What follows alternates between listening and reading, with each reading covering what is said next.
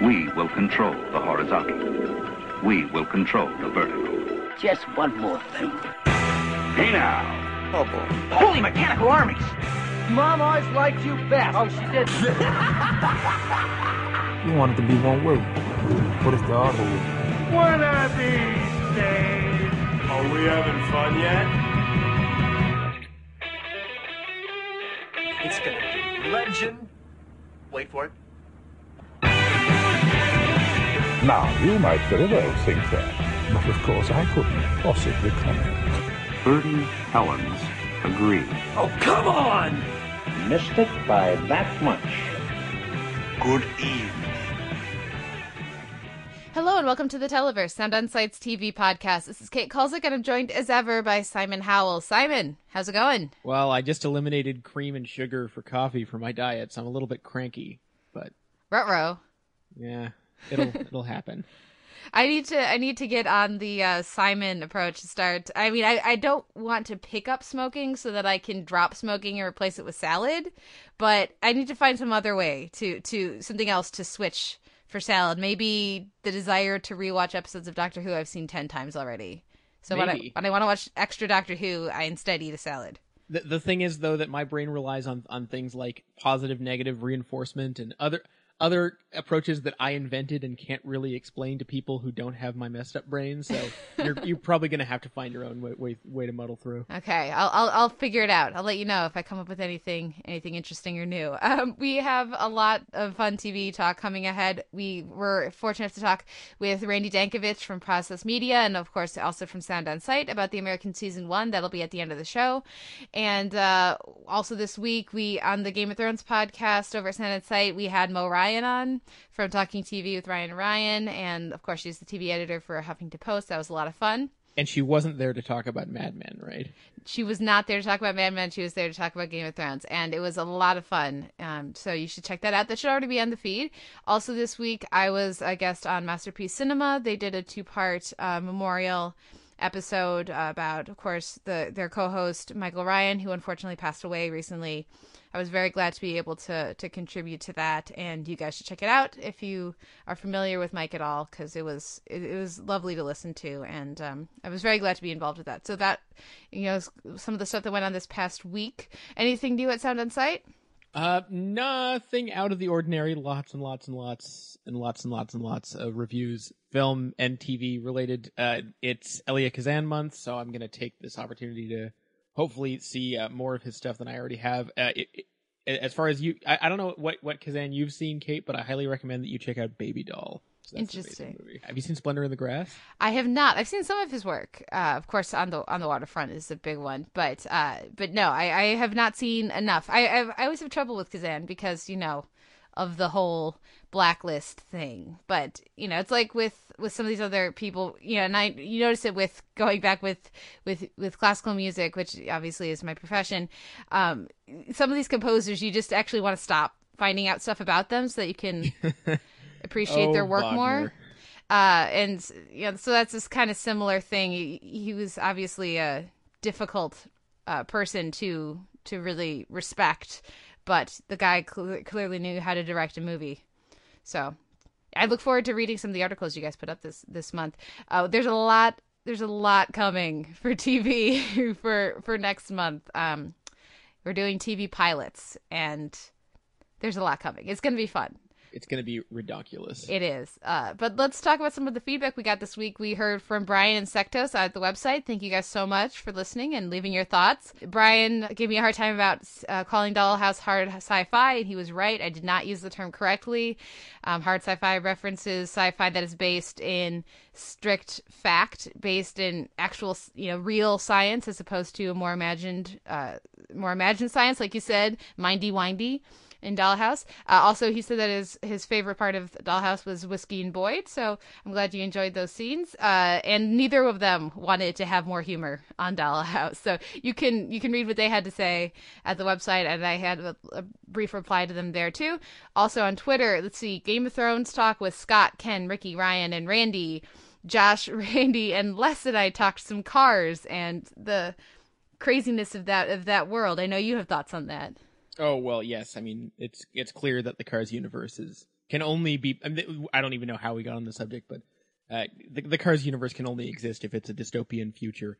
Uh, you know, I would say uh, about two centuries after Cars became sentient, rose up and killed all humans. That would explain the cup holders. it would. It would. Um, we talked. I talked with Mario, who, of course, we will have more to say about Mario in our Amazing Race segment, Doff the Capser. Um, but he loved Gina Torres on Hannibal last week, just like we did, and likes her very much on Suits. So that was fun to talk with him. Ken, Trekkie, and Trekker. Uh, let me know what the deal is with that because my only exposure to the Trekker phenomenon is the documentary Trekkies, which I love. I love that movie. Um, so uh, I don't know if I have enough information on that. I hope I didn't offend you or anything by saying I don't like the label Trekker, but I, I can I you know I, th- I feel like there's more for me to learn about that. So I would appreciate a fill in. I would call myself a Trekkie but I would like to know more about this whole debacle. So please let me know. Talked with Kim about Doctor Who, who, who likes the term perfidious uh, as much as I do. It's such a such a wonderful term. We'll talk about Who a little later. Also talked Who with uh, Corey, Karina, Kyle, and Amanda. Uh, Beth's favorite opening credits, which is something we asked last week, uh, are Doctor Who and then Dallas. And uh, talked a little with Eric about Reddit, which I still do not fully understand the world of Reddit. I'm dipping my toes in the water. I jumped in a while and got burned, so now I'm trying to take a slower approach. So if you guys have any Reddit advice for me, I would appreciate it. Oh no, you didn't walk into the wrong subreddit, did you? No, I just uh I I got labeled as a spammer because I posted like two things in the course of 2 or 3 days from from Sound on Sight without posting a bunch of other stuff.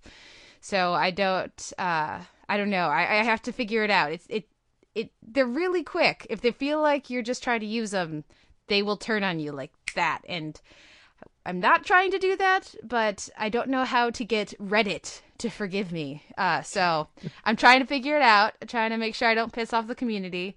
Um, but we'll see. We'll see what happens with it. So I can offer them some scantily clad selfies if it'll help. I feel I feel like there needs to be some sort of like sacrifice to the altar of the internet gods to to appease them for my my sins uh, as it were on Reddit but we'll see what happens with it. Let's uh let's get into our weekend TV though cuz there's a bunch of oh I should also mention uh, the make Kate watch stuff poll uh was a three-way tie this week and I watched all the things that won but uh I, I figured I should establish that is not going to be what happens in the future. In the future if it is a tie I will pick. There's a new poll up and uh, let's see, we have Adventure Time, Hemlock Grove, The Middle, NCIS, and Dancing with the Stars. So have fun deciding what I should watch over on Facebook.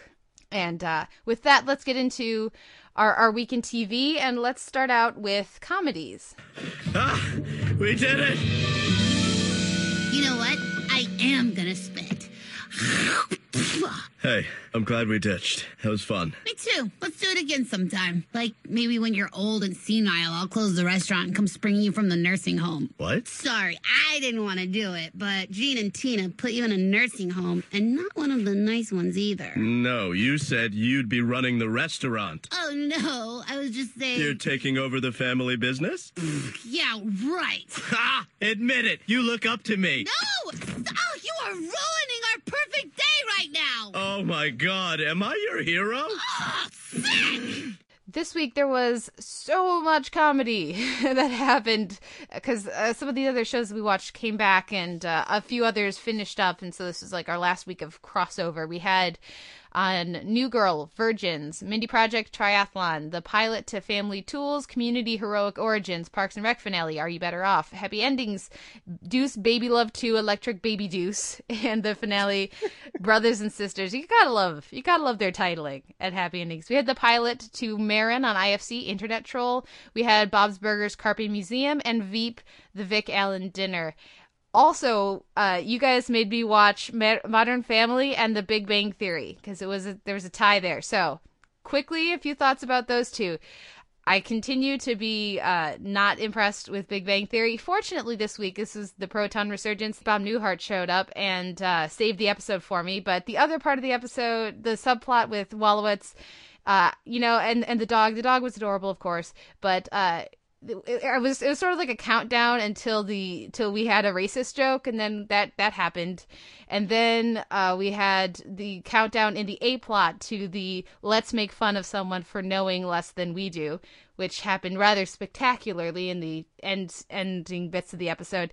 I just I, I want to like the big bang theory in general or i used to want to like the big bang theory before i got burned too many times because there are a lot of really talented people there but I, I only laughed at some of the Bob Newhart stuff. I didn't really laugh at anything else in the episode, and uh, I couldn't even really like the Bob Newhart character when he just kept making fun of Penny, who didn't, who they made an idiot for the purpose of the episode. But uh, you know, even though she was trying to help, and you know, she was she was well intentioned, but saying stupid things, and so they made fun of her. And that's not what I need to watch on my TV. I'd rather watch some people who are not jackasses and only uh, happy to spend time with with Penny because she's hot and blonde. So, uh, anyways, I, I, I was not a big fan of this Big Bang Theory, but it could have been much worse, and uh, I get why other people like it, but it's not for me. Modern Family, uh, I thought was a more entertaining episode. Rob Riggle shows up, but the, you know I, have yet to see anyone use Rob Riggle to his full potential. I feel like they just kind of always cast him as the jerk, the the jock kind of jerk character. I'm kind of still waiting for that to you know, for, for, him to get the right vehicle, but I, I do enjoy him in general, and at least they didn't make uh, Cam and Mitchell as annoying as they have at, at times. I really want to see those two as a loving, supportive couple, and they just aren't. But, you know, then again, m- many of the other couples on the show aren't particularly loving and supportive either, so I don't know why I have ex- extra expectations for them. This episode, I, I did actually enjoy some of the stuff with um with with, with the Dunphys, and we'll talk a little bit on with Amazing Race about my thoughts on on moms on television. And I don't think that there's enough respect given a lot of the time to somebody who's a stay at home mom. And this kind of plays with that a little bit this episode, but I don't know. We'll see. We'll see if I check in again. This I, I didn't feel like I was burned. I felt like I was kind of burned on Big Bang Theory. I was mostly pleased with the time I spent with Modern Family. So at least there's that. Next up, Family Tools pilot just a few words. Uh, you didn't watch this one, I don't think. I had not even heard of it until you listed it in the show list for this week. well, it, yeah, basically it's that's a pretty accurate review. It's it's not very memorable, and when you have J.K. Simmons as one of your main ca- uh, actors, and you are a rather forgettable comedy, that's that's kind of saying something because he's so fantastic. But you know, it's it's not uh it's not mean spirited it's not uh I, I wasn't offended or angered by this pilot. Like i have been by an unfortunate number of comedy pilots over the past year or two. Um it just it doesn't quite come together. Maybe it could come together and be more memorable and interesting down the line. I think they they do have some good components there but for now there's nothing to make me want to tune in next week. So mostly forgettable, I guess I would say. It's nice to see a middle class though, another middle class family, and that's you know very much what this is. It's a it's a family business and a small company, and it's nice to see that perspective, you know, again. So there, at least there's that. Uh, let's move on to Marin. The pilot aired Internet Troll, and the second episode was put out on on YouTube, I believe, which is Dead Possum. Yes. Did you watch both or just the the premiere? I watched both, and I actually thought the second episode was quite a bit better than the first one, uh, Internet Troll. I, I thought that uh, the only really uh, amusing part of the first episode, I think, is when Dave Foley and Mark Maron finally confront the the D and Ders, which, uh, but there was there was some, there was some problems there. But then you know they they had some fun playing with with Dave Foley in that scene. That that worked. Uh, the rest of the episode was was a, a, real miss. The second, did you see the second episode? I did. Uh, which to me felt a lot felt a lot like uh, legit. Actually, I don't know if that was just me, but it had very much the same kind of slightly uh, the same kind of sincere vibe to it that I thought worked a lot better. Uh, it wasn't necessarily all that funny, but I thought it had a, a few sort of almost winning moments, and it did and it didn't feel as sort of try hard as the pilot does. So I think that's a better way forward for them. But either way, I, I think that people who are uh, really into uh, WTF with Mark Maron, I, I, feel like they're going to be expecting something a little bit better, more cutting edge. Yeah, uh, I would agree. And I have, you know, I don't listen to WTF regularly, but I do have about a hundred of them sitting on my computer because I'm not willing to unsubscribe, but I don't have time to catch up on it. And I just, and there's some future point, I will, ca- I will have some free da- time and I will be able to catch up and it will be awesome. But until then, unfortunately, I, I do not listen every week. I did, I do love the show though when I, when I do listen and the Dave Foley episode is one of the best, is most interesting, and I also enjoyed listening to Denis Leary on the podcast. And so when I see Dave Foley's going to be on this episode, and it's roughly based on Mark Maron and maybe the podcast and these other things, I'm expecting way better than what we get here. I wouldn't. I would actually say the the issues that I have with the pilot are not anything to do with Dave Foley. I actually really enjoyed him. I think he's very watchable, um, even if if it's a nothing kind of heightened version of of himself or or whatever he's playing at least i enjoyed watching him on on the screen i had problems with mark Maron. i didn't think he was enjoyable to watch um you know it just it's, it's such an he has such a neurotic uh, energy but i don't know i feel like and other people have said this so i don't mean to just parrot them but i really feel like maybe this is something where Maron writes the show or figure you know it directs you know the, the direction of the show but somebody else plays that character and does it more interestingly. Because I, I didn't feel like he was very comfortable in that central performance. You know if you're going to compare it to something like louis louis ck is really grown as an actor over the, the three seasons of his show but even he felt more comfortable on screen than than Maron does for me in this I see where you're coming from. I, I think I have more of a problem with the interactions that he writes with himself with for for other people. Like for instance, the scene in, in the cafe with his ex wife who's pregnant and yeah. Just I don't know if those. I don't know if that sort of setup really plays to his strengths. Like in the scenes where he's just sitting alone in his garage talking, like sort of monologuing, he seems perfectly comfortable. Mhm. And those are the best scenes, especially of, of the pilot. Uh, but when he sets up these, you know, dramatic confrontations that are so contrived, I, don't- I don't think he's really. First of all, I don't think it's a good scene, Mhm. and second of all, I don't think he's really equipped as a performer to do that very well. Well, Maron, the podcast WTF is at its best when it's it's most truthful, and so I don't know that at least right now that he's particularly good at the, the extra layer of artifice that's you know so like when it's just him talking if like you said he's he has much more experience with that since it's basically a camera on him while he does his podcast but yeah when he has to interact with the other actors it's not not as good i wasn't you know I don't know. I, I don't know what I expected from from Maron. I don't know that I really came in with baggage on it, other than I really wanted to like it.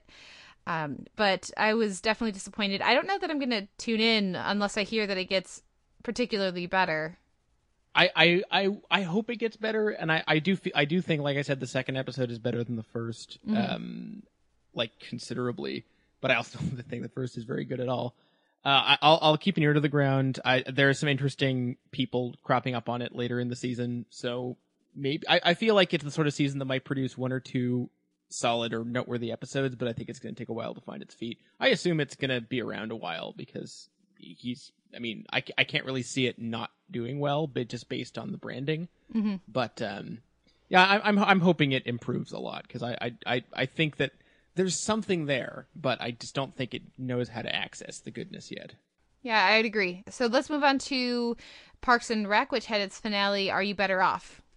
We have a somewhat return of of election drama, and I think that's probably a good move for next season. What do you think? I think it is a good move, uh, but I wasn't that impressed with the finale, to be honest. Uh, certainly not as much as some other people were. I feel like the, my whole problem with the show now is summed up in the last few seconds of, of the episode, where, um, of course, Ron finds out that he's going to be a dad, which is a fine direction for them to go with that. Great. But then they just have to cut to Andy, like, going, like, you can't see the mugging I'm doing, but, like, looking straight into the camera, going, what? And it's like, uh, it's like, do we really need the mugging for that scene? Like, I it's a fine scene without it. Exactly. You that I feel like that's the dividing line. You either like the mugging or you're tired of the mugging, and I'm kind of tired of the mugging. It's not the only problem, but it's sort of indicative of where I'm at with parks these days. Okay, fair enough. I liked the through line of Burt Macklin. I was glad to see the character back, and also because it did feel like it felt like a return to Burt Macklin rather than a backtrack on Andy's progression past that.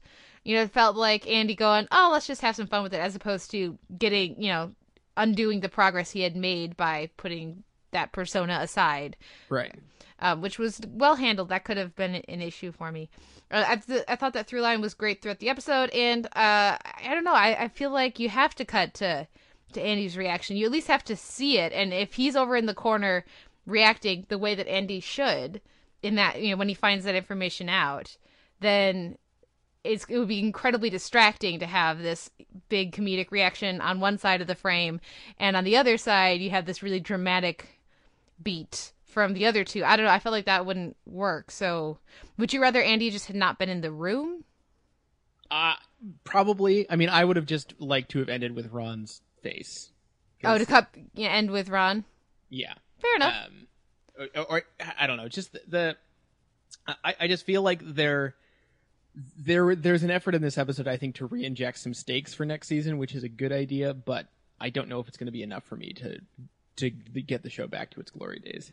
We'll see. I just certainly am interested how they'll handle uh, April being off at uh, at IU. Also, the guy ripping off Rent a Swag has to be Dennis Feinstein, right? It's got to be Feinstein. Yeah. Yeah, it's the only guy that makes any sense. That'll be that should be fun for next season too, and I think that was a that was a good call. I don't know. We'll see. We'll see what happens, but uh, I definitely like this more than last week, and I think a lot of the, the moves that they make over the course of the episode will, should set us up for a more promising season than what we've had this year.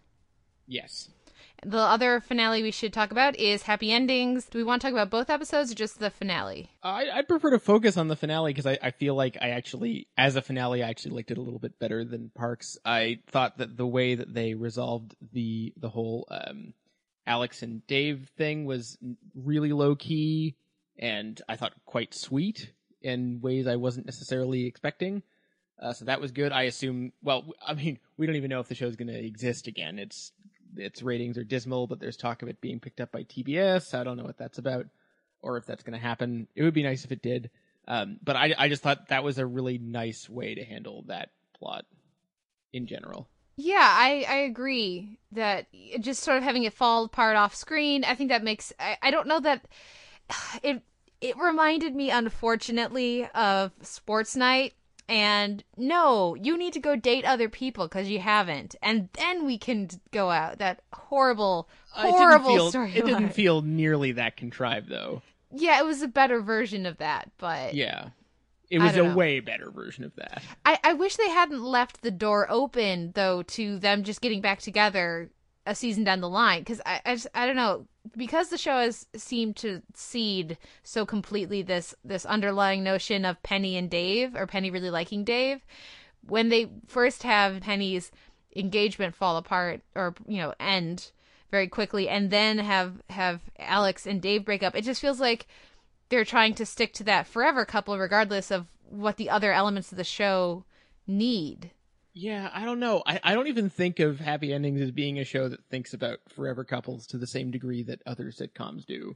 I yeah. mean, I guess it, it's there in the background, but but ninety five percent of the time they're focused on antics, uh, yeah. uh, which is what the show's good at. It, it kind of feels like it, it it nods to those other things just because it sort of has to uh, or feels like it has to, and so I, I, I don't know. It's it's sort of like, I guess that makes it like the sitcom equivalent of The Good Wife. Like they ha- they have to deal with the couple stuff, the beginning and end of every season. The rest of the time they can do court cases or board games or you know what, whatever they they need to do to get to get by on a weekly basis. We we can't talk about this finale though and not talk about Stephanie March as the eldest uh, sister. Yeah, where have I seen her before? You've seen her before on Law and Order SVU. Right. Probably yes. several other things, but Stephanie March was pretty much the best uh, DA or ADA the Law and Order any of them has put out. I would put her above Jack McCoy. That's how much I like uh, her performance Ooh, on on, on Law and Order. Fighting words. They are. I and I look forward to a future Law and Order DVD shelf so we could talk about some of this stuff. But I have I have way too many thoughts about Law and Order. Anyways, back to Happy Ending. I thought that was like because you know the whole time you're watching that opening scene, you're like, okay, who are they going to bring in? Who are they going to cast as the eldest sister? And that was just perfect casting. Yeah, because you're expecting like like a you're expecting someone more more famous, right? Mhm. Like you're thinking, oh, you know, it's a big role. It's like a one-time thing. It's like no, instead they go with someone who's recognizable but not, but they're just there because they're the right person, not because they had a good get. Yeah, definitely. I, I still I don't know that they needed to add in a third sister. It felt very strange actually, but at least you know if they're gonna do that, they did it really well. Yeah, and I, I love the whole dynamic between the three of them, especially with. I feel like if you're gonna do, uh, this is sort of an aside, I guess, but because you you were talking about this with Big Bang Theory, if you're gonna do uh, a, a a dumb blonde character, I feel like, I I, I feel as though um, Happy Endings has shown us the right way to do it. Yeah, yeah. It, well, and and you know they they have fun with the character because they they let her be goofy or stu- uh, just dumb some from time to time. And no, she's outright dumb. Yeah, But- there's, there's no getting around it. but they also don't talk down to her. They don't belittle her. They go, "Oh, well, you really don't know stuff." But there's never a sense that they are judging her for that, or that they dislike her, or that they value her less as a person. Yeah, exactly. No, uh, I feel like that's if you're gonna do it, that's that's the way to do it. And I think Cuthbert's been, uh, if anything, underrated. Yeah, So yeah, I'm I'm hoping the show comes back, if only because I think it's one of the more consistently funny live action series around. Period. Even if, like you say, some of the dramatic stuff, in as much as the show even wants to do that at all, is a little bit on the creaky side. Yeah, yeah, I agree. I would really like to see Happy Endings come back. If nothing else, I'm very glad to have gotten these three seasons, or two and a half, whatever you want to call it. I think it would make for a wonderful pairing with Cougar Town, and I think you could do a, a less expensive version. The limiting factor would be the cast. It's a big cast, and that just is going to cost money. But I think there's a TBS version of this show, so I hope it comes back. But if not, thank you very much to all involved at Happy Endings. It's been wonderful to have some actual screwball comedy on my TV every week, and you will be missed if the show does not come back. What is the highlight of the week for you? I know we didn't talk about all the different comedies. What's the standout? Um, I'm leaning towards uh, either New Girl or Veep. They're kind of like neck and neck. I mean, Veep was probably more consistent for me. Some some of the some of the bits of New Girl I didn't really need, but yeah, I'll go with Veep. It's it's the boring answer, but it's also the correct one. Okay, uh, I liked I liked New Girl. I liked Mindy. I liked uh, Community a lot actually this week. Uh, much better than last week. Bob's was good. Veep was good. I don't know. It was a it was a pretty solid but not outstanding week for comedy for me. Um, I guess I'll give it to New Girl for the way that they. I mean, it was very telegraphed, but the, the handling of the uh, final, eventual. At least they finally got around to it. Uh, Jess and, and Nick coupling, I think, was pre- was pretty good. Um, It's it's just really too bad about that fatal STD she got from it. that we're gonna deal with next week. yeah, that's, that she could be replaced by the actual new girl, Lizzy Caplan. she- She's not gonna get recast. It's It's never gonna happening. happen. It's gonna happen. never gonna happen. It's gonna happen. Okay, with if that, I say it often enough. let's take a break and come back with our week in genre. Miss me? Doctor! Jenny! Jenny! Jenny, Jenny, Jenny. Just when you think your favourite lock-picking Victorian chambermaid will never turn up. Jenny. Ah. You have no idea how good that feels. Mm. This week we had uh, Game of Thrones The Climb and Vampire Diaries She's Come Undone, Orphan Black Variations Under Domestication, and Doctor Who The Crimson Horror. Of course, as we said earlier, our Sound on Sight Game of Thrones podcast with myself, Ricky, and this week Mo Ryan is already up on the feed. Simon, your review is up at Sound on Sight, but for those who haven't read it, what did you think of The Climb? I thought it was uh, quite good. Not as good as last week, uh, which I think was the best of the season so far. I thought I didn't even mention this, but I, I thought the effects were really impressive. Uh, I mean, that's not an easy sequence to pull off, the whole climb sequence, but it was it was well done. Even if I didn't feel like either of those characters was really in danger, um, at least I, I, I didn't. I never felt like that was going to happen. Um, the I, I'm quite done with the whole Theon torture thing. Like, okay, I get it. Like, get you've been doing the same thing for six weeks. I get it. Uh, let's move on with that. And uh, I don't know. Lots. I have other things to say that are highly digressional in the review, so you can go check that out if you like. On the Game of Thrones podcast, Ricky and I had a bit of a disagreement about one element to the episode, and I would love to know your thoughts. Did Brienne pick out that dress, or was basically all of her other clothes taken away and she was made to wear it? Oh, uh, it, I I assume that she didn't pick it out. Interesting, because yeah, there's. Uh, I would agree. I don't think. I think she was, you know, told to wear it.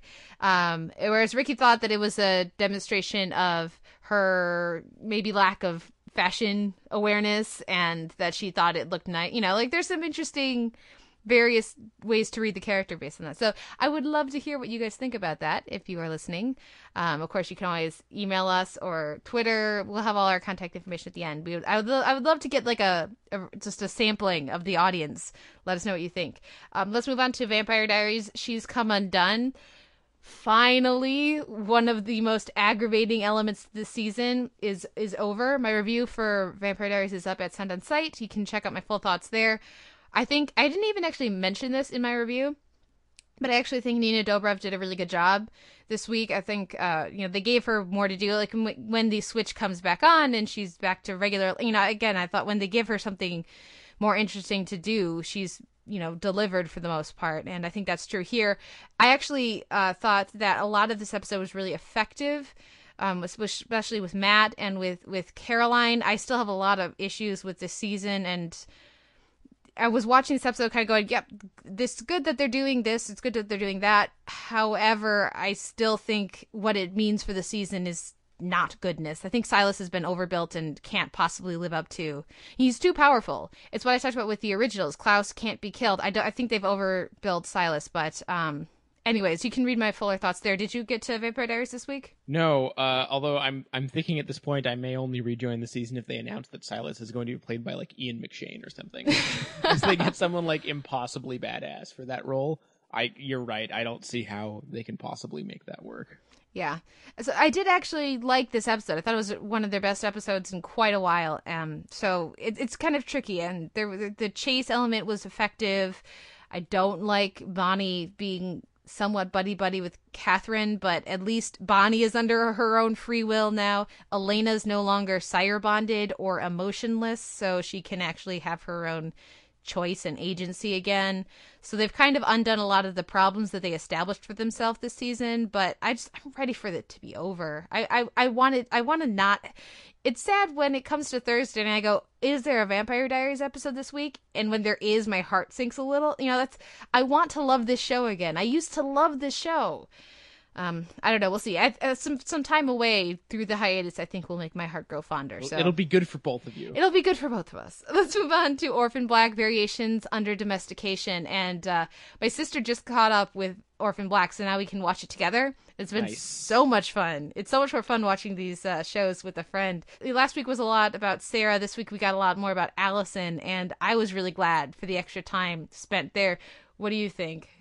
I thought it was a really fun episode. It was one of the it was one of the few episodes so far that felt a little bit episodic, which mm-hmm. was nice. You know, we got a, a, change of focus and like a very clear time frame, uh, et cetera, et cetera. So that was nice to get. Um, the the way everyone just converged on that house was really stressful. So uh, that that did everything that it was supposed to. Uh, I was very disappointed that Vic is still alive at the end of the episode. Um, but you know, them's the breaks. Very disconcerting. Very um, very confusing to hear a, a mention of Scarberia on uh, on a show that presumably people will be watching all over the world. In some strange way, Scarborough is becoming like some sort of genre TV touchstone right now. Uh, it's it's really weird. I, I, I can't get used to it, but anyway, um, I'm still really enjoying the show, and uh, I'm hoping they don't um, you know, we we get sort of another antagonist, uh, uh, I guess, showing up this week in the form of the the the the Neolution guy showing up, which I wish I'd looked up the definition of that word or if it's just a word they made up. Um, but uh, that could be interesting. But I'm I'm worried about a surplus of too many villains uh, if they start adding more of them. Yeah, I really don't need more, you know, more villains. I I, I think um I did have one issue with this episode, which is the ending with Donnie is too easy, and I don't like it. Uh, so I, I think if she hadn't gone as far as hot gluing him, which looked like his chest looked so fucked up, you know? Yeah. Uh, which was great. It, that's that's if she's gonna hot glue him, his chest should look fucked up. But I don't know. There, I don't like the level of um, codependency and the like th- his reaction feels too battered wife, and I don't think that is a good thing for a character we're supposed to like and root for. You know, because that makes her the batterer. You know, I think I kind of liked that actually. It was it wasn't really a dynamic I've seen before. Uh, in in Yeah. I mean, at least not from you know the male perspective. Uh, and I, I and I I didn't realize you know it, it's only established in this episode that they were like high school sweethearts, which makes a lot of things make sense. Mhm. Um, so to have that be an element also, and then to get this serious unpleasantness. I mean, it does make Allison a little bit dumb, to be honest, to, to for her to not think about that when she's considering it. Yeah. But um, which I wasn't crazy about, but I did think that the I'm curious to see where they go with it because I, I just I do think it's a, it's it's a very tricky place that I haven't seen a lot of other shows go to. Yeah, it was nice to see Matt Frewer show up. Um, he's one of those Canadian actors who's in everything and every he's in every genre show, right? Or at least every show that's on the Sci-Fi Channel at this point. Um, and I always enjoy him. So when as soon as he showed up as the Neolution guy, I was like, oh well, yeah, he's gonna be a recurring A thing, yeah. yeah. That's that's he's not going anywhere. Um, so that was fun. But yeah, I'm hoping Vic better not show up again after this because then he, he just totally will. he needs to just die then because he's a freaking idiot. Yeah, She saved I mean, his life. She she did. Uh, I mean, uh, on on some like horrible sick level, I, I do sympathize slash empathize with him, but I'd best not go on about that. He's Uh, he- an he abusive drug addict slash dealer. No, I don't. do not Yeah. sympathize. But yeah, fair enough. Yeah, and they did not back down with Paul. They made Paul bad this week. They- Yes. so I, that's interesting because I thought they were going to go like a uh, build up a relationship between him and Sarah, but he's No, that- clearly not a good dude. So that's a more interesting way for them to go. Yeah, the the only it's it's clear at this point that the only even slightly uh, okay straight guy is um is the partner who is Yeah, I guess we'll I, I guess we'll see him show up again soon, but he wasn't even in the picture this week. And it was good to have some time off from him. I think that was very and from all the cop stuff stuff. And once again, Felix is amazing. So loved that. Yes, yeah, he was great, and his his whole interaction with Suburbia was fantastic. just the the look was was great. Um, let's move on though to Doctor Who and the Crimson Horror, and uh, I actually I really liked this episode except for two things. The last scene was terrible, and uh, that's just bad acting, not good writing, horrible photoshopping, just completely contrived. Really, if if I just cut that off and say the last scene doesn't exist, I think this is actually a really good episode. Hilarious. Dame Diana Rigg is amazing. Rachel Starling's really good. Um, very fun. Lovely to have just a pulpy, campy villain, and just she's just psycho, and it's great. I have my review up at Seven Site. Except, I really, really don't like what the doc how the doctor behaves this week um, in regards to Jenny, and I I was re- watching uh, on YouTube. There's a channel Rich in Space with this guy. Rich reviews Doctor Who. Um, he's doing the the new series now, but he also has like these videos about each of the different doctors, each of the different companions. It's a lot of fun. You should check it out. And he posted uh, his review this week, and he was really, really upset about what he perceives as misogyny in this episode. I don't necessarily agree with all of his points, but one of them I actually really agree with, agree with. It was giving me a hard time. I was trying to figure out why I didn't like one of you know the way the doctor was behaving this week, and I and after watching that video and thinking about it more and watching it again, I figured it out, and it's because the doctor feels predatory towards Jane uh, towards Jenny this week, and it really it really bothered me. So I'm curious what you think about the episode, just separate from that, because if I just if I turn off that part of my brain, I love this episode. It's definitely the strongest episode of the entire season. But if I think about some of the you know the what some of these scenes and what that means for Doctor Who and what that means for genre television and for our culture, I can't help but be troubled by it. So, what do you think? Ah, well, that's interesting. Uh, the episode itself, I didn't care about really. I mean, it's Oh, it was so fun. yeah, I don't know. It, there were a couple of chuckles, but it was pretty much it was a pretty boilerplate genre show plotline. I think. Uh, What about like the flashback and it's all like old timey with the organ grinder music? that was cool. That was easily the highlight of the episode. Um, but still, I mean, the plot itself, I just didn't think was all that interesting. Um, and you're, and you didn't see it, but you just, but she just rolled her eyes at me, um, and uh, which is which is fine. Uh, and it was great to see Diana Rigg as and as we discussed using her real accent for the apparently the first time in her entire career, which is slightly insane. Um, but uh, I don't know. I didn't find the character that interesting or the plot. But what, what, what, I need to get back to this whole predatory issue because I mean, when I'm thinking back on the episode, and I, I remember, I do recall being slightly put off by his handsiness. yeah, Uh, that's is- what it is. Is that okay? That's what I figured it had to be because he's he is quite.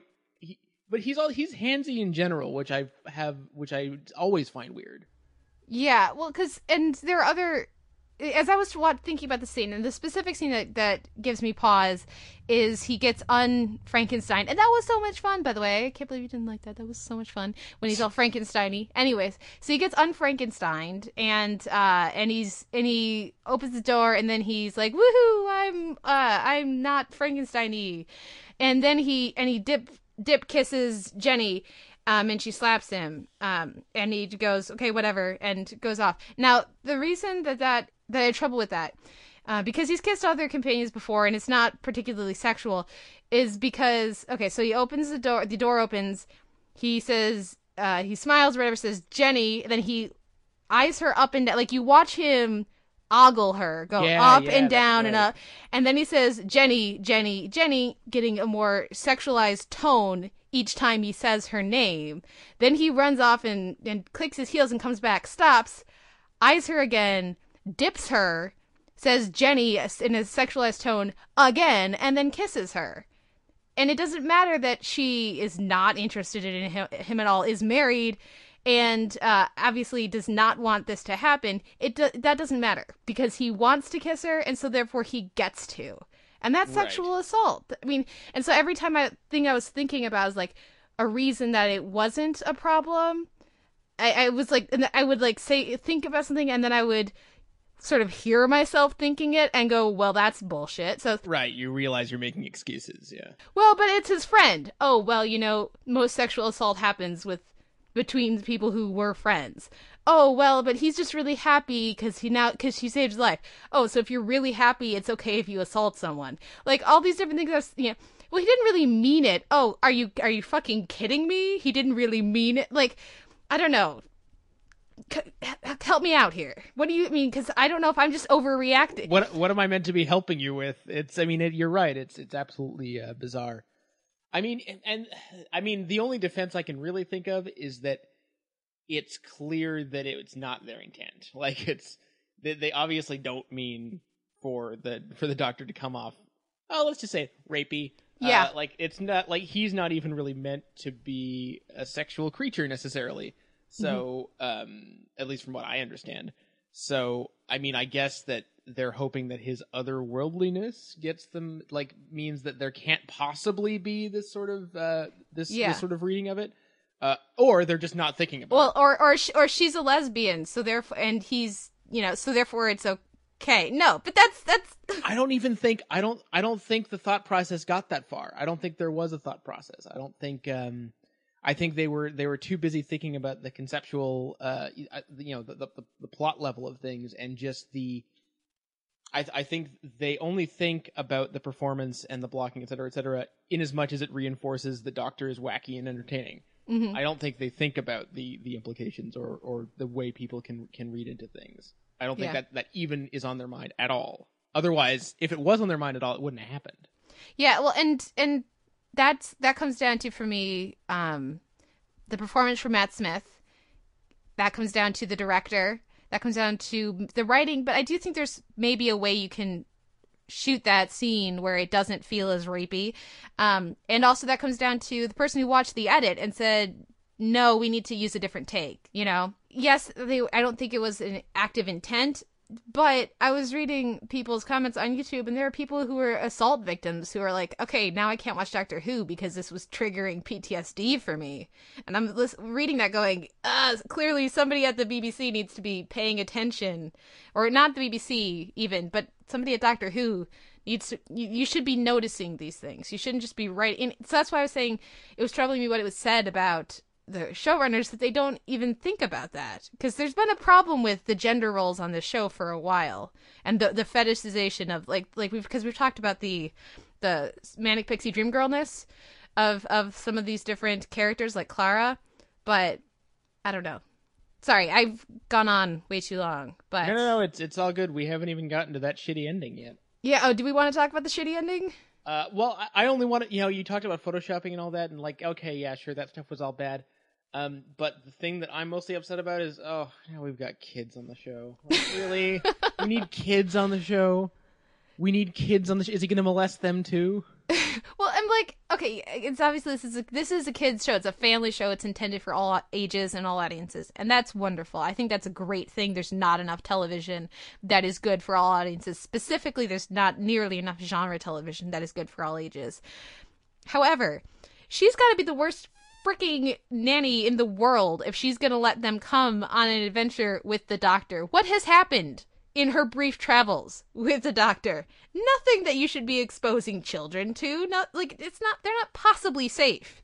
And so it's just I don't know, I'm frustrated by that. Well, and it just promises an episode that's not that that, that, that doesn't really take any chances because there's going to be kids around. and there's no way they're gonna kill kids. So I don't know. We'll see. Next week is a Neil Gaiman episode.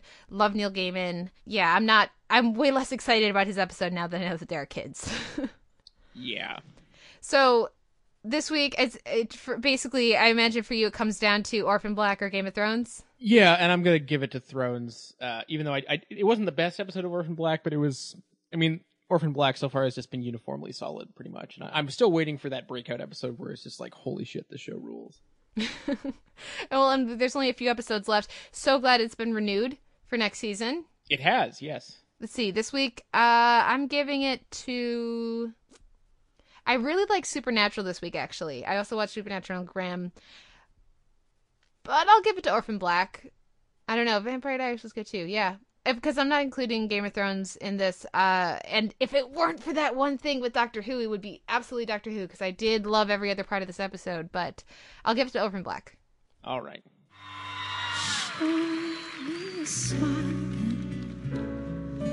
Don't be unhappy, can't remember when I last saw you laughing. If this world makes you crazy and you've taken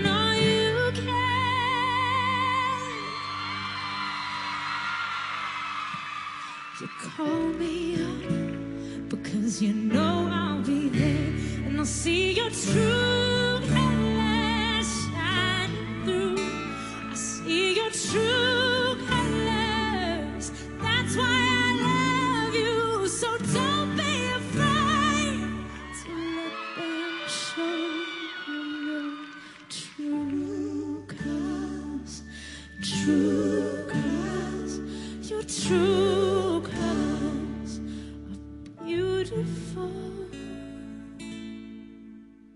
That was Michelle Chanuel singing True Colors on The Voice this week. So good. I was like speechless. The I watched it like five times the night that it aired. Uh, such an amazing performance. We'll talk. I'll talk a little bit more about The Voice and also some American Idol. But first, let's talk about the Amazing Race finale and. Uh, da, da, da, da. Mario, you win the pool with 101 points. Joe had 95. Kyle squeaking in 94. So a real fight for second and third. Um, I had 34. I was in last place by almost 20 points. You're welcome, You got sir. beaten by a guy who did not even have an overall pick because he forgot to change it. Yeah. So yeah, pretty Ouch. not not a great turnout for you. And actually, and I also realized that the the there was a week that I forgot to put in my points, and it was the week that Joey and Megan were eliminated, and I Mhm. would have given them all my points, Mhm. uh, like I did every single week. Uh, so, um, or almost every single week. So I I, I m- might have been. Uh, would that have helped me out at all? Uh, yes, you because you if you had an extra 20 points, you would have been in fifth place. Hey, You would have not knocked bad. out Dan and Mandy, jumped ahead of them. So what you're telling me is, in reality, I'm in no, place. the, no clown points. anyway, um, the uh, but let's talk about. So, congratulations to the winner. but uh, the actual finale, I think, just underlined uh, everything that was wrong with the season, and just uh, so many.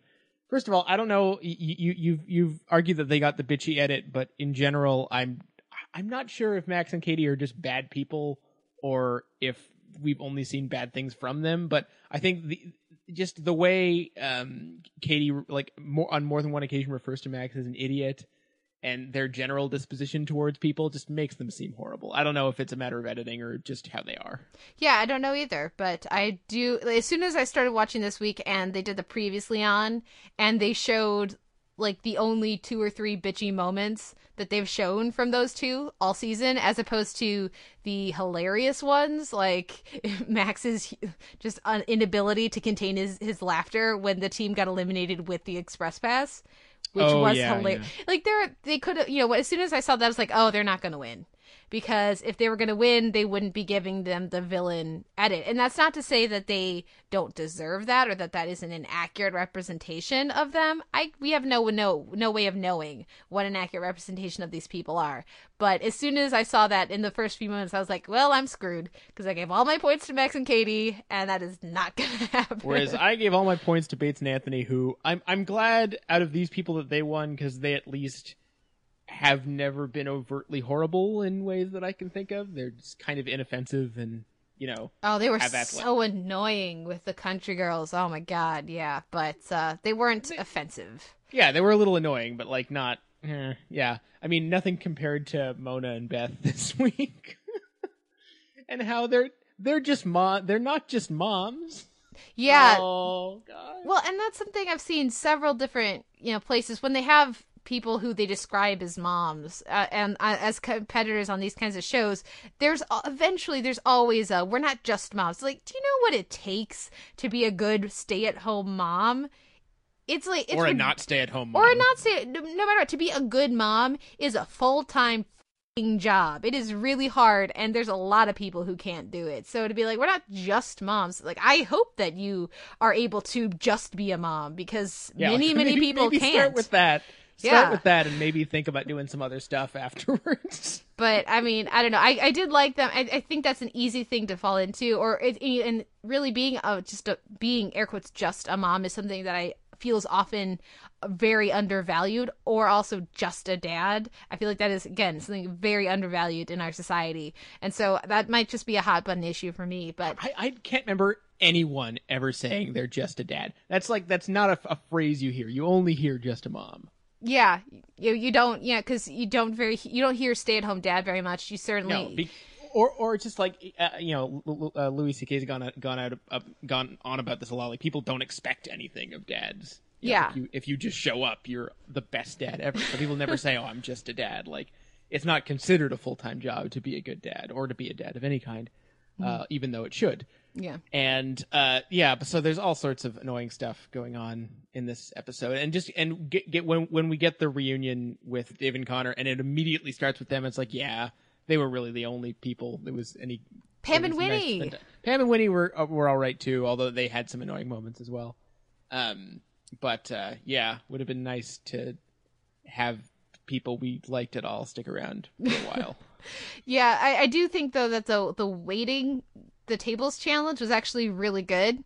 Uh, I actually I thought that was one of the best challenges they've done because it required both intelligence and physical endurance, and that's something that this season has really struggled with having something that requires you know both thinking you know, brain and brawn. Where, whereas the bog swimming just looked horrible Oh God, that did not look fun. Um, but the and the other thing I'll, I'll mention is the because of course at the end of every one they have some sort of a memory challenge. I thought that the way that they did it this time was really creative. Actually, the giant ball pit that could get incredibly frustrating incredibly quickly.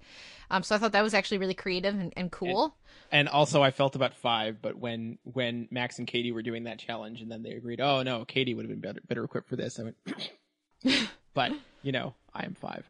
Um. Anyway, uh, the oh, and the the other Max and Katie thing I have to mention is when they think they're actually going to see the president. Oh my God. And, and Max is like, oh, I guess I can put my politics aside. Like, oh, you are such a douche. at least he that's you know his his reaction at least his reaction is you know a majority of the of the the population voted this guy in so he's my president I know some people that wouldn't necessarily Even give him that, yeah. yeah, and so that's the correct response to have. And I there were plenty of Democrats who were not having even that basic level of respect when Bush was in office. So it's not even like a, a left Well, or right thing.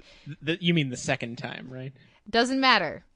Doesn't matter. Anyways, uh, we don't need to get into that. I- I'm definitely still in for next season. Are you going to join in on the next pool? I don't know. Like I, I like I said before, I'm gonna wait and hear about the casting and see if, or or maybe even watch the first episode before I join in, because there's not really that big a difference if you join in the first or the second week.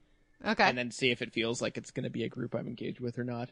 Okay. Well, Mario, please email me your your address. That's the televerse at gmail.com, and I can get you your prize to you. And uh, once I figure out what it is and have it shipped, I'll get it to you uh, within this next week. Um, and then hopefully we'll. I, I'll see. I think we should do some sort of like a traveling prize. You know that you ha- we have one trophy or something that moves around depending on who wins each time. I think that could be kind of fun. But let it, let me know what you guys think. If you, particularly if you participated in the pool this year, or if you're thinking about doing it next year, um, it definitely always makes it more fun for me.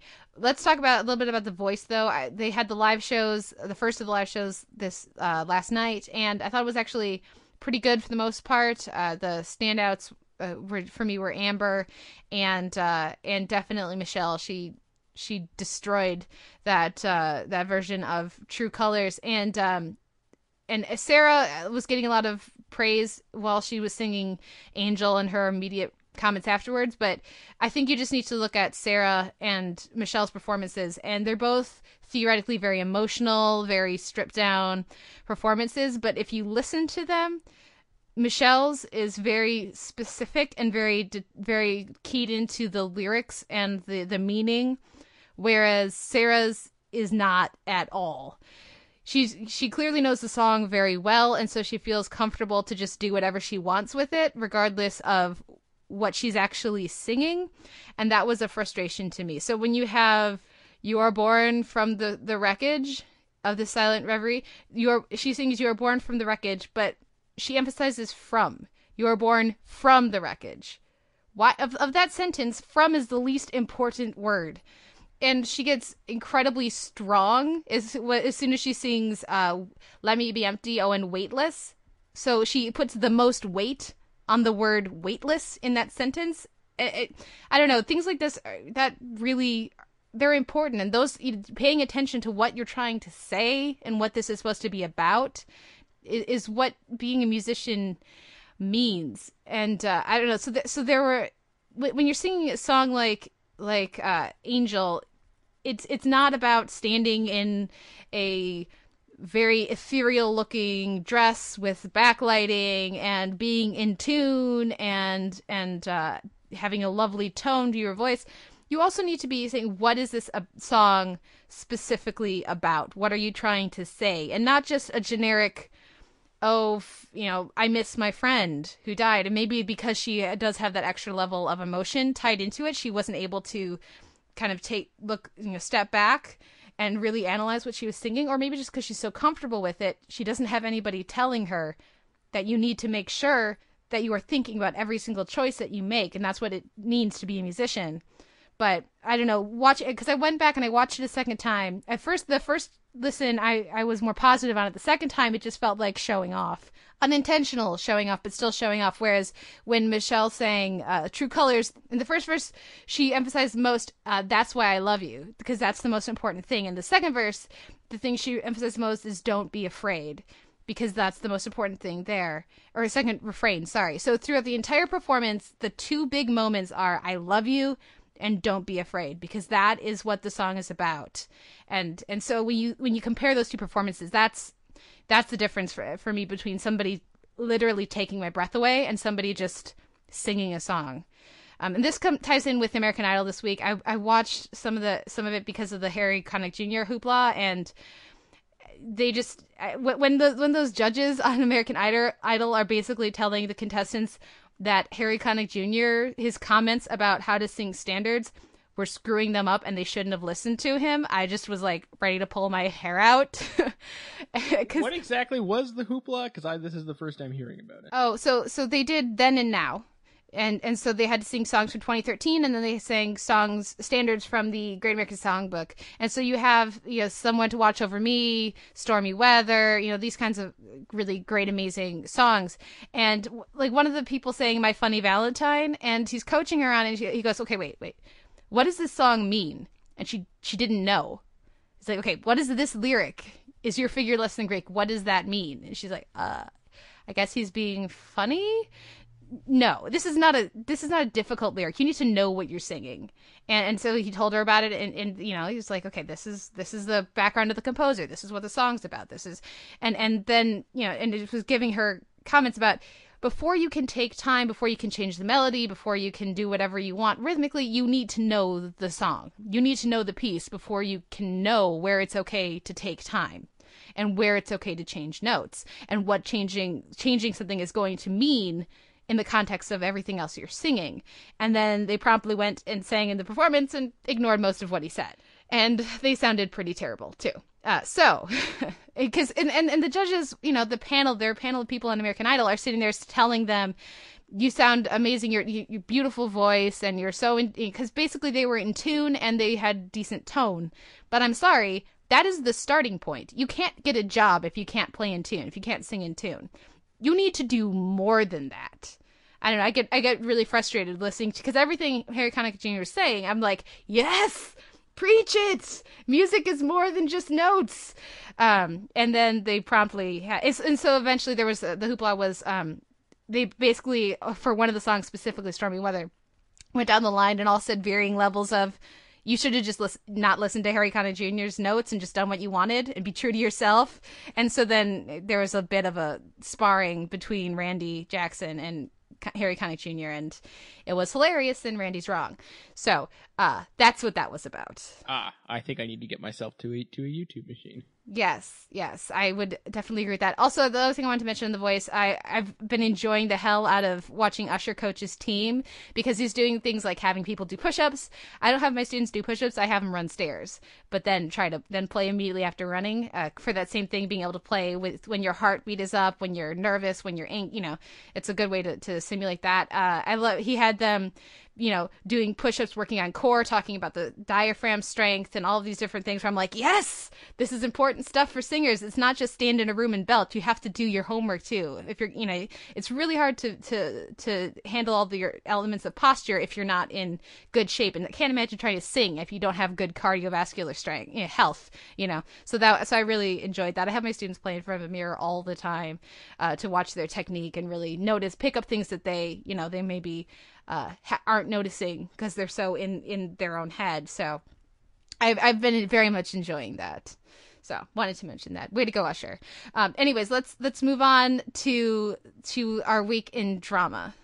Don't you feel 300 pounds lighter? I don't. Honestly, Don, if I could deal with him, you could deal with him. And what now? I went through all of that for nothing? Joan, don't worry. I will win this. Just once. I would like to hear you use the word we.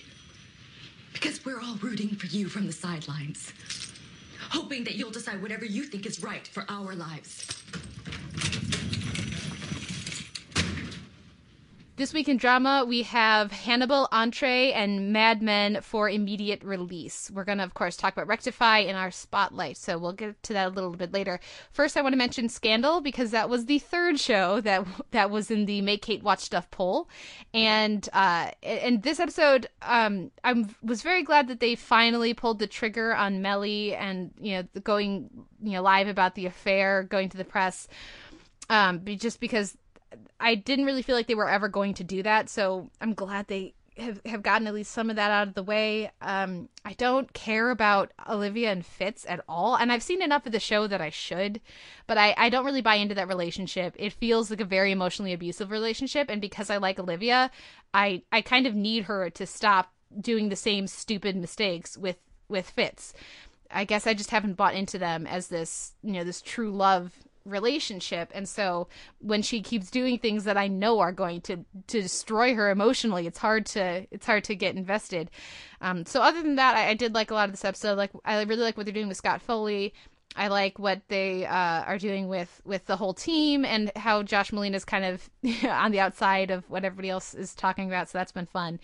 Um, so yeah, it was it was enjoyable. I'm glad they made of a couple of decisions that they made this week. Um, I don't know how invested I am in some of the relationships, but I am curious about the whole albatross thing. So at least there's, you know, baby steps there that into getting me more tied in for the last two episodes of the season. I will probably watch the last two episodes of the season. So good work, Mario, and everybody else who voted for Scandal. Um, I'll give my thoughts on those, I guess, uh, after the finale. But let's move on to Hannibal Entree. Uh, so you still on the fence? Uh, kind of. Isn't it funny to think about the the, the, the paths that life takes when we when we think about Dave Foley and Scott Thompson? Want to throw that out there. Uh, anyway, the uh, this week, I mean, it it, conti- it continues to be a really beautifully executed show. I felt really bad for Anna Chlumsky uh, because she's great, and I mean, obviously she's got Veep and she's great on Veep, but uh, it's it was nice to see uh, Chlumsky in sort of a much more dramatic role than we're used to seeing her lately.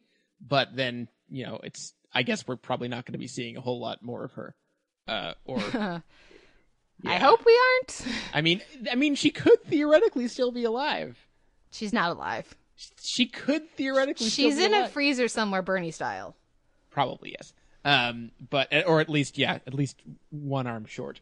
But um, other than that, I mean, I I was actually surprised when the episode ended because it felt like there was still more to go when that happened. So I guess that's a good sign. It means that the show the show's humming along really nicely.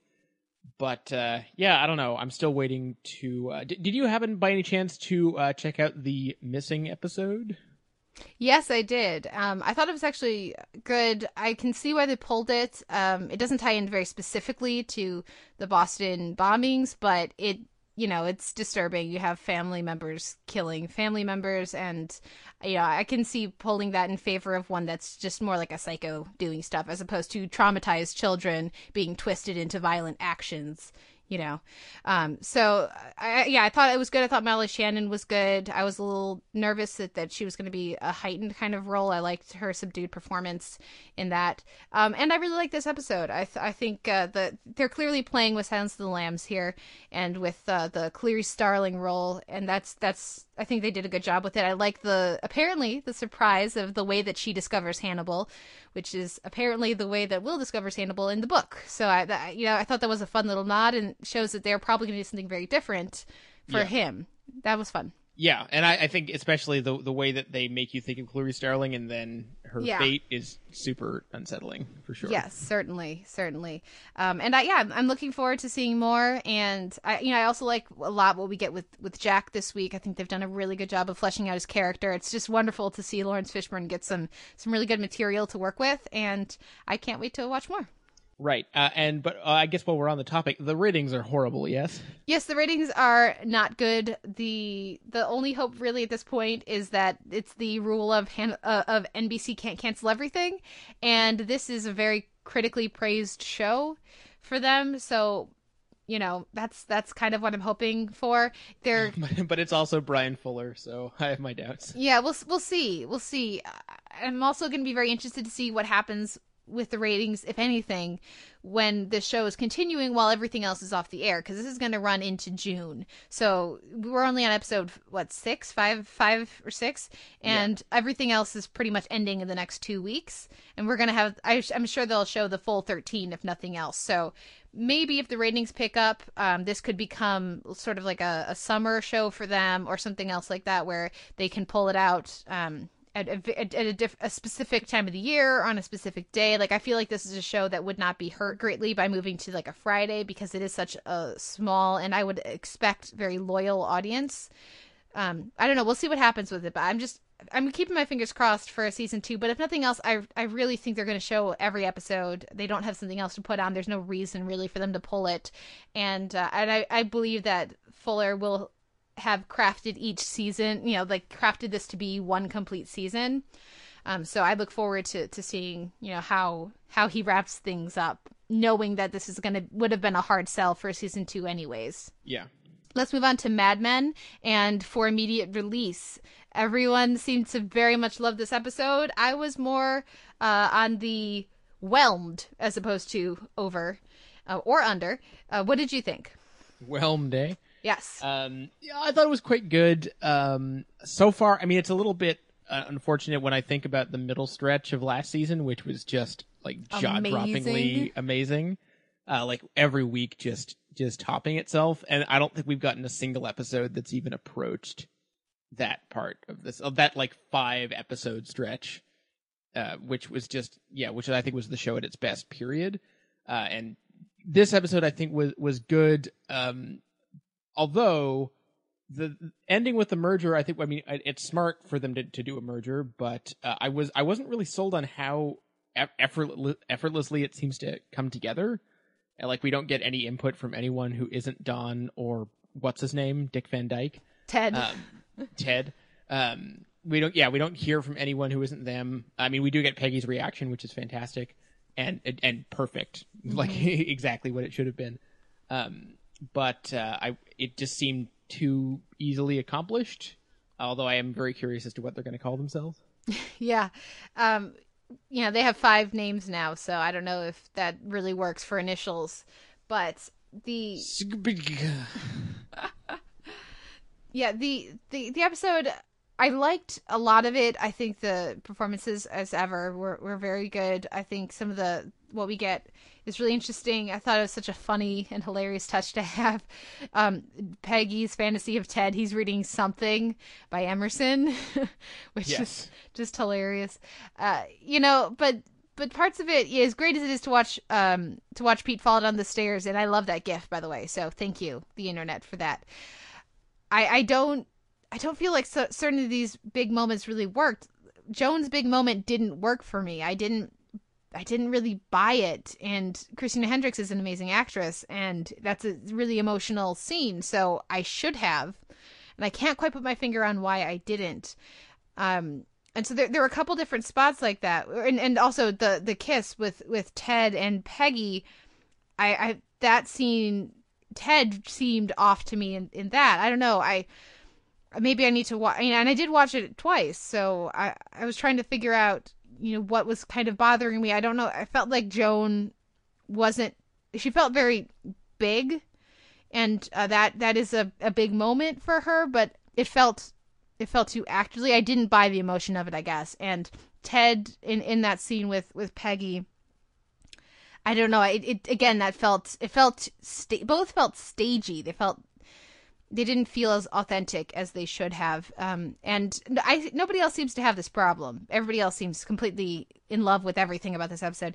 I did really like a lot of it though, and just the Pete scenes alone, like his his father-in-law, really, really father-in-law, Pete's gonna do the right thing. Do you know this guy at all?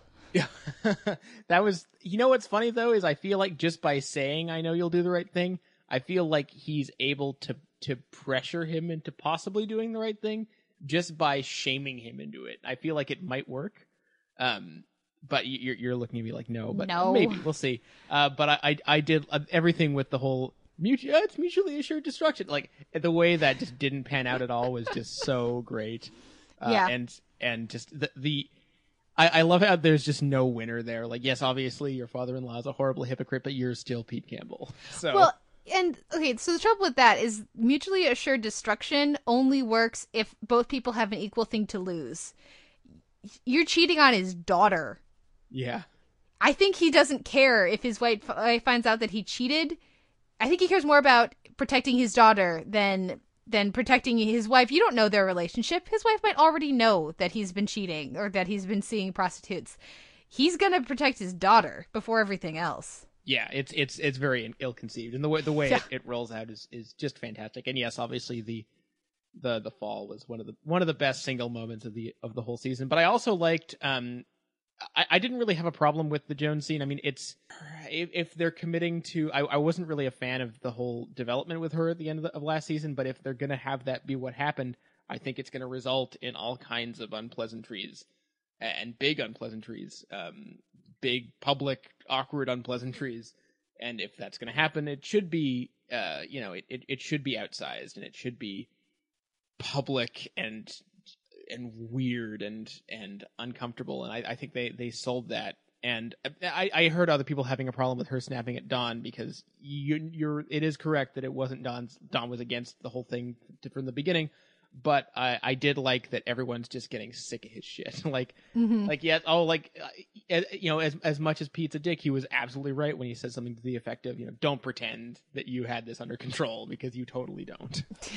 Well, and and it makes complete sense for Joan to be angry with him. I think she's absolutely justified, and it does. Yes, Don wanted nothing to do with the whole Herb situation to begin with, but he acted without consulting her on on the ultimate thing that should concern her that she should Yeah. have a voice in she should have a choice and watching this episode i just got more frustrated at don over the course of it yes he does some savvy business moves but once it, he takes nothing he takes nothing from that scene with joan because he promptly does the exact same thing again Yeah. like five ten minutes later in the episode Yeah, I mean, I'm, I'm beginning to think that uh, that the, the the Mad Men series finale will end with some sort of et tu brute moment of everyone just being like, "Fuck this guy." but well i feel like the audience is kind of already there uh, any any other uh, specific elements of the episode you wanted to mention Uh, not really. I, I'm I'm hoping. That, I think that the the reason everyone gravitates towards this episode is because it was actually fun, uh, Mhm. and you know stuff happened, and um, and there there was a lot to react to. It wasn't just people being miserable in yeah, in very uh, considered um in very considered shots. So maybe we'll get a week or two, or two more of that, and that'll be good. But I, I think I think in terms of it being on par with last season, I think that battle's already lost. Yeah. has been for a while. definitely. Uh, The last thing I'll mention is Megan's mom with Roger. That was hilarious. Yes. And uh, more of that, please. Yeah, Julia Ormond's really good. Yeah. Um, in general, and we we haven't really ha- gotten a lot with Roger, and John Slattery's so good. Yeah. Um, and we need more of him, please. Certainly. Okay, so what wins the week in drama for you? Um, between those, not counting what what actually won out for the week, I guess I'll go with Mad Men. Yeah. I guess I will too. I, I did really like Hannibal, but it, you know, most of this episode of Mad Men was was fantastic. So I'll give it to Mad Men. So we'll take a break, listen to a little music, and come back with our spotlight on Rectify. I'm sorry. I'm not trying to do anything. Oh, it's okay. Everybody needs to be held. It does something to you not to be touched in any positive way for so long. You begin to vacillate between being repelled by touch and seeking it out in any form, even the most negative. I'm so sorry. Out here, you. You're, you're the only touch that soothes me. I know that's not proper. Well, hugging every once in a while is okay, I think. Maybe just keep trying with others. Okay, I will. Hey, and I can still give you a ride home. There's nothing wrong with that. I think I'll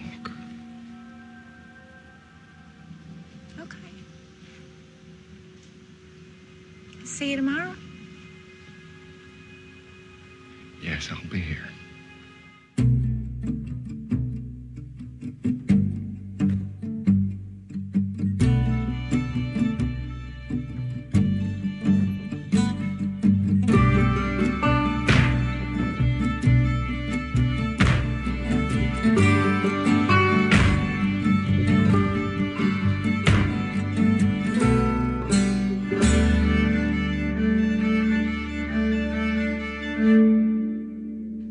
That was the theme song to Rectify, which is in the spotlight this week. And this week, the episode is Plato's Cave. In a lot of the discussion of the season from people who had screeners ahead of time, there was this continuing thread of religion being uh, an important part of, of the season. And that hasn't really come up in the show until now. And watching this episode, I can see why, because it's such a wonderful uh, element to this episode and such a wonderful highlight. And um, I don't know, I'm so so glad to see that element to, uh, to Southern life and just just American life thrown in. I was really glad to see that. I thought this episode was fantastic, and that was particularly the highlight for me. Uh, what did you think? Uh, yeah, I think that I, I think this is the best episode we've gotten so far, and I think the the religious aspect, uh, most of it we get through Tawney. Um, I think that stuff was all fantastic, and it's amazing how much this episode was just people walking and talking to each other uh, in a in a very casual fashion. I think um, I think we got it. It brought the best out of the performances uh, that we've gotten so far, and I, just so many great moments. I, I mean, I think it clinched the spotlight for me actually even before we got to the religious stuff when we just had the um, the montage of Daniel and his mother, played by J. Smith Cameron, who is so good. Um, just walking through, I guess, a Walmart or like a a, a no name TV show equivalent of a Walmart.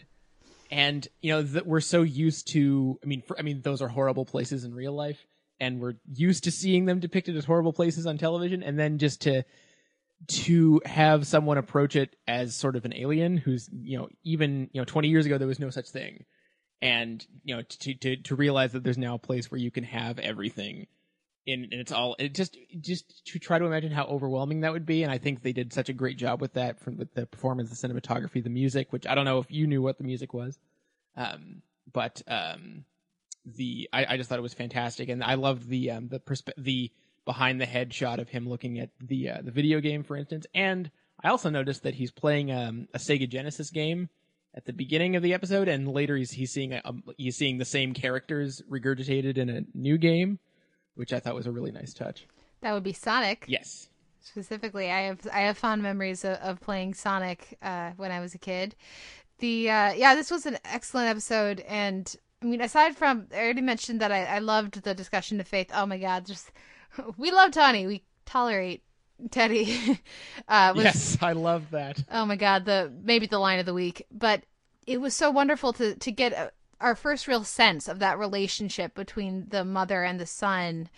I feel like we haven't gotten a, a handle really on her until until this week, and it was it was I think much needed time spent with her. And I mean, as much as I've really enjoyed Abigail Spencer on the show, I think it was good to have, she's such a strong presence in that family. I think it was good to have some time away from her. Mm-hmm. Yeah. And I, I, I, as I, I didn't even mention it last week. I think my favorite line from last week was um, Abigail Spencer's "Really?" when um, when Adelaide Clemens says something about, "Oh, you, I'm so impressed by you" or whatever. That was that was great. And this week, I think was, was full of great little moments like that. And, you know, the whole time that I've been watching the show, I've, I've, I've been thinking, I wonder what Walton Goggins would have been like. I mean, uh, Ray McKinnon had him in mind for that role, and I can see that. Like, I, I get it, but I think Aden Young has been so incredibly good in this role, and I think that comes out uh, strongly this week. I actually think he's a better choice for the role, frankly. Um, as much as I think Walton Goggins is amazing. Um, obviously, see all of our justified reviews, uh, but just his like his his I would kill for this guy's speaking voice. Like I I love the way his his he's uh, eloquent but slow, and I think that's but not uh but not but never pretentious, never seem, never seeming like he's thinking too much about what he has to say. And uh, I think just just watching him, seeing Daniel in these long scenes with Tawney, just walking along the grass and talking about faith, I think that stuff was just so good in a non-condescending fashion. And uh, I also loved that. Um, I mean, as much as I I have problems with Teddy the character, uh, I was th- I was thinking to myself, oh, maybe they won't have him um, go off with this woman while he's on this trip. And then that's what they did with it, and I was so pleased uh, because it was it, it's the counterintuitive choice, and it's also the correct one. I think. Yes, definitely, definitely, and it, you know, it it would maybe that is the kind of guy Teddy is that he would go just go out and sleep with some random person.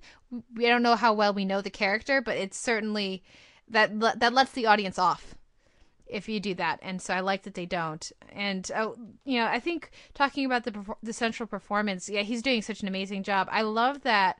It's like it's like you said, he takes time. Yeah, he's he's he's considered. I would say in his speech and in his his his thoughts and his approach to, to other people and uh yeah like you said he doesn't take too long he takes the correct amount of time. So yeah and every everybody's brains sort of function at different speeds you know stick some extra coffee in me and i'm i can talk really fast. If this seems fast this is nothing. And and that's that's just not who he is. And i think more of us would benefit from taking a little more time before we started talking. And and, and so that it's just a sort of I a, know I would.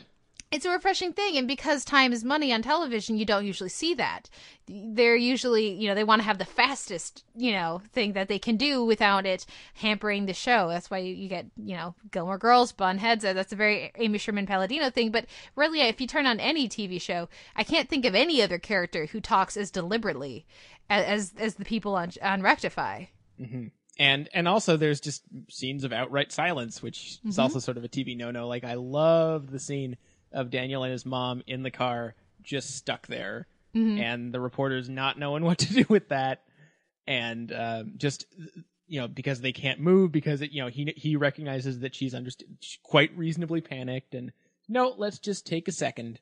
And they're like, I don't know what to, to do with this. Like, well, tough shit. Like this is this is what this is the strategy we're going to take. I also like because uh, before I was complaining about sort of the the villainry on the show, and we have the sheriff actually being a sheriff this week, which was uh, which was nice. Um, also, the reappearance of Sean Bridgers, who you know, Deadwood people, always good to see.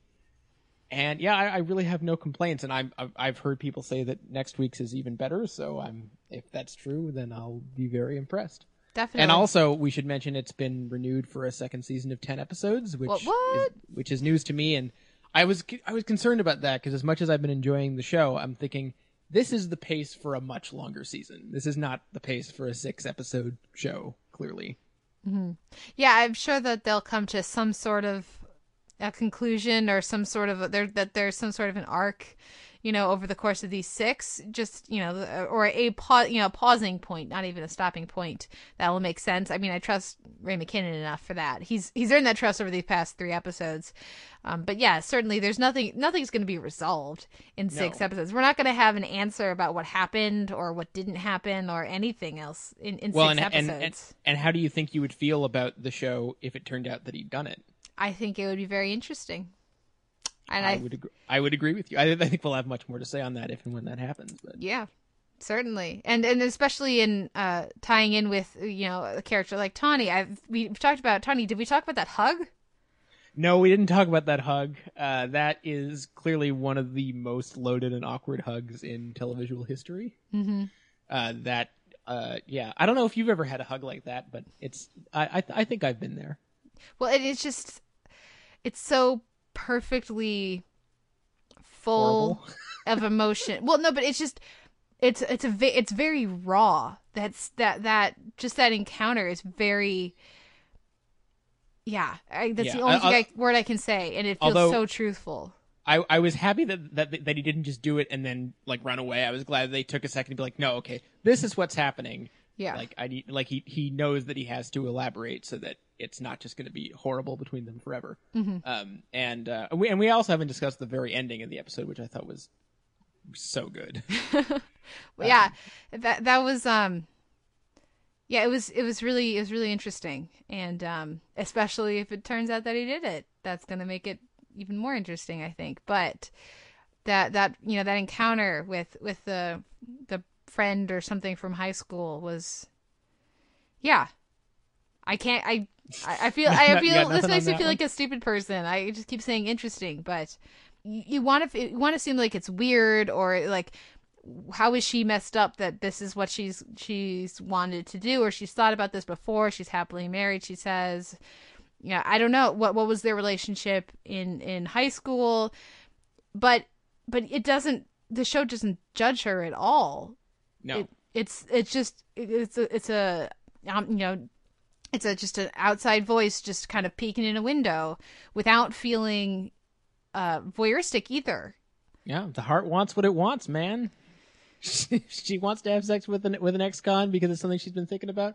Why not? Well, Um, she wants to have sex with somebody she clearly knew very well in school. Yes, that also. Um, and I, I, I loved her like her her self consciousness about her appearance, Mhm. and just the fact that it's been twenty years and she's you know grown up like an adult and Mhm. you know not not like a like a like a like an average adult, I guess you might say. Like hasn't you know she's she's not a supermodel and she knows it, and she's not sixteen anymore or whatever, and she's very self conscious of that in that moment, and that that felt very real. Uh, I will say the one development that I wasn't crazy about was uh, we learn a little bit about the um, the victim this week and find out that she was very promiscuous, especially for her age, which feels a lot like a lot of other things that we've already talked about. And I'm hoping that they don't. There are Mhm. things they can do with that that I'm hoping they don't, and um, I'm confident they won't. But I'm still a little concerned. Yeah, yeah. It, it it feels a little bit like the, the one of the things we loved about Top of the Lake is that they didn't go that way, and uh, with with their their victim uh, on on the that show, and so yeah, we'll see. Hopefully, it's just there to make the picture more interesting and not to um, not to make the story again easier. Yeah. We'll see, but it's going to be fun seeing. Yeah, definitely. well, a few show notes before we go to our season spotlight on the American season one with Randy Dankievitch from Process Media. Of course, our intro and outro music is Sweet Petite by the Bicycles. You can find us at soundonsight.org. There will be a post up there where you can leave us comments. We would love to hear from you. We would also love it if you would stop by iTunes. We have both an M4A chaptered feed and an MP3 unchaptered feed there. We would love to get some ratings or reviews. It really does help other people find the show. You can also su- uh, support us by liking us on Facebook, answer the poll, make me watch stuff, see what see what you can inflict on me this week. I didn't put anything. There's no the following this week. There's nothing that's going to be quite that painful, but but you, certainly some different shows to have some fun with. You can also support us by just you know sharing the podcast. You know, put it out on Facebook, retweet. We appreciate any of that. Speaking of Twitter, you can find us uh, there. I'm at the Televerse. You are. At Sucker Howl. And what should our question be this week? You know, as p- uh, you you and I think and and talk a lot about uh, about exercise and things like that. So I'm curious, how many hours do you people actually spend watching television? Oh God, I want honest accounting here. it's a lot. Yeah, yeah. Think about it. Add that shit up.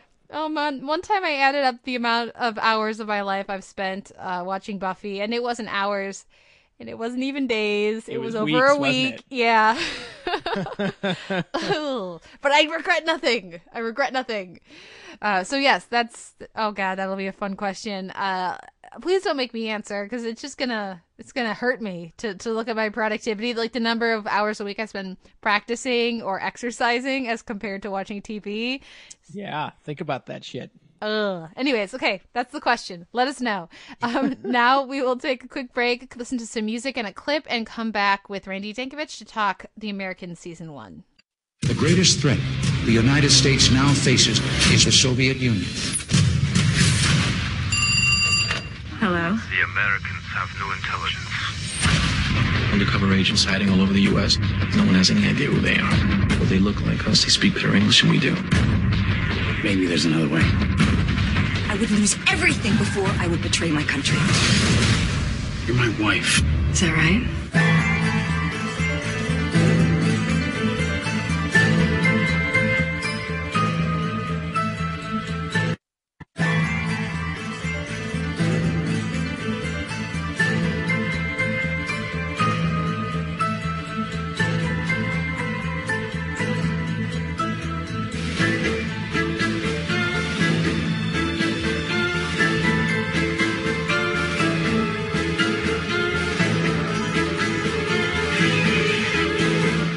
We're back with the Televerse. This is Kate Kulzick, joined as ever by Simon Howell, and this week we are taking a look at season one of The Americans, which has just concluded this past week. And here to help us with that is Randy Dankievitch from Process Media and Sound on Sight, where he was covering uh, The Americans for us. Randy, welcome to the show. Hey guys, thanks for having me.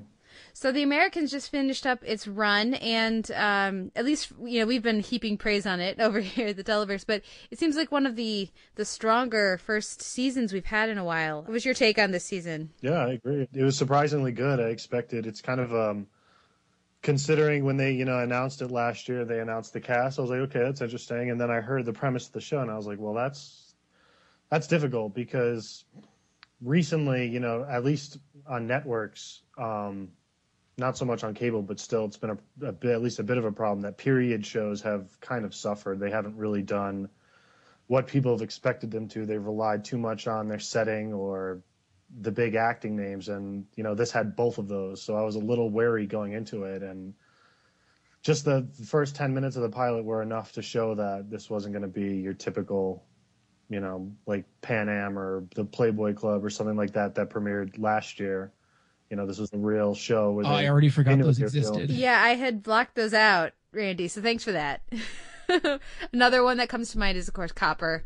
A similar with similar issues there. Uh, rely over reliance on its time period, in particular, and the trappings of it. I even think a show like a good show like Boardwalk Empire runs into issues with that sometimes. You know, they fall a little too in love with their costumes and their landscapes, and I was afraid that the Americans was going to do that, and they managed to pack in as much detail as most of those shows do about their time period, but they do it in such a subtle way that it never feels like they're you know there's a few times in the pilot you know when she's wearing Guess jeans or you know something like that there are a few times where they're saying okay look we know what the 80s were like but they they have a really good they had a really good feel of what the 80s were like without trying to make a point of it Well, it's such a logical setting for a sort of spy show if you want to do one. I, I feel like at this point, especially after having seen this, you know, season of The Americans and enjoying it so much, I'm gonna have trouble watching most spy shows that aren't, you know, hyper uh you know, either it's set now and everybody is listening to everybody and has all these ridiculous gadgets such that it feels like in like an 80s or 90s James Bond movie or you need to scale it back and go to an earlier time period like the Americans does where that wasn't an option where you couldn't just call a cell phone or a sat phone and solve your problems this way. It gives us so much more leeway for these characters um, to to really do some spying and uh, while at the same time be able to function as a, a television show where characters need to tell each other how they feel in actions if n- if not in words and i feel like along with the cold war drama which always adds a bit of fun i, I feel like that's the single biggest reason to set this in the 80s because I feel like the what the show is actually about, and everybody says this about the Americans, so it's not like we this is anything new. But this is a story about a marriage, and you could tell that story. I feel like at almost any time. It's a universal theme, and so it's been really interesting to watch with the combination of cultures. And I mean, even with that element removed, it's just this is a struggling kind of messed up marriage, and I think that could be said anytime. Yeah, I think the um the the Cold War setting is a really interesting you know thing that I, I'm surprised that more shows haven't tried to cover because it's one of the most interesting time periods in our history in terms of like military or espionage or things like that because we were fighting a war that wasn't really a war. I mean, one of the big points about the season when we're you know away from the relationships when they're doing spy stuff is just how people are great at getting information, but nobody knows what to do with it. And every single episode is people going out to to complete these missions, and some most of the time, you know, they're successful at completing their missions, but what does that real what effect does that really have? You know, what repercussions does that have in this world? And it turns out that they're really not that much. Like a lot of what they're doing just seems to on both sides, even though having the hindsight, we know that you know we quote unquote won the Cold War as you know the American side you know, we see the ineptitude on both sides of it and the futility of both sides. You know, a lot of this is just, as they mentioned towards the end of the season, a lot of what they're doing is just, it's smoke and mirrors. Well, and it's also so at least entertaining for me. I don't know if other people get the same enjoyment out of this. Watching how frequently the the misreads of the intel that they have come down to a basic lack of cultural understanding and a basic misread of the other's intentions or their their their priorities or their goals. Um, because there was this sort of there's this sort of lack of understanding going on. Maybe it's, it's the the the old why can't we all just sit down at a table and get along, right? but but I, I do find that you know interesting that for a lot of in the big way for a lot of these conflicts that we see, it's people getting into their in their own way even more maybe than the other side getting in their way. I think the most interesting thing to me about the Cold War setting is it's sort of the last time period where sides, uh, well, first of all, where we have clearly marked and identifiable sides represented by nation states rather than by terrorist cells or what have you. And it's, as a result, it's also sort of the last time we see those sides worry and fret over what the rules might be and you know what line can they or can't they cross without expecting retaliation of a similar nature and that's something that people talk a lot about and then almost completely disregard and sometimes completely disregard but but in the end ultimately we know from history that you know things don't get too blown out of proportion uh, at least on the scale that everyone is worried about. Whereas on a show like Homeland, obviously because you're in the present and we're dealing with you know, international terrorism, that's uh, a, a situation with no rules, which I guess grants you more freedom, especially because in their case they're making things up out of whole cloth. But it's, I think it's even a little bit more interesting to watch this world where things are semi-structured, but not really, which uh, mirrors everything going on with with the Jennings uh, marriage quite nicely. Well, and while you'd think perhaps that would make it less interesting because we know the world didn't explode, um, actually, I think most Americans don't actually have a strong sense of what was going on during the Cold War for for for spies or for you know we we feel like we have some sort of sense of you know the craziness that can happen now and because uh, there's feels like there's more coverage of that but I don't know about do you guys know anything about Cold War spying? Well, I feel like that's one of those things that we're going to find out about, you know, 40 or 50 years from now when the documents, they start declassifying documents from it. Because that was one of those things, you know, it was a silent war. I mean, the public knew about it and they knew of the threats and they kind of had the basic gist of things. But we, as a country, I mean, obviously I wasn't alive then, but, you know, we had no idea what was going on. We don't, you know, this war was fought in secrets and phone calls and, in darkness. I mean, it's it wasn't one of those things where okay, here's a battle line, you know, we're taking our troops here and you can see this play out. Like we didn't see it play out. That's what's so interesting about it. I think that's why it's made it so difficult for people to try and adapt it because how do you capture that tone and make it feel like it's true to what's going what was going on when we don't really know what was going on. And I, I think I, I have to keep bringing back the the Homeland comparison, but partially because I think that was the last show that had a first season that rival that, that that's on the same level with this one. And actually, I think the Americans was better, um, if only because it was so much more consistent.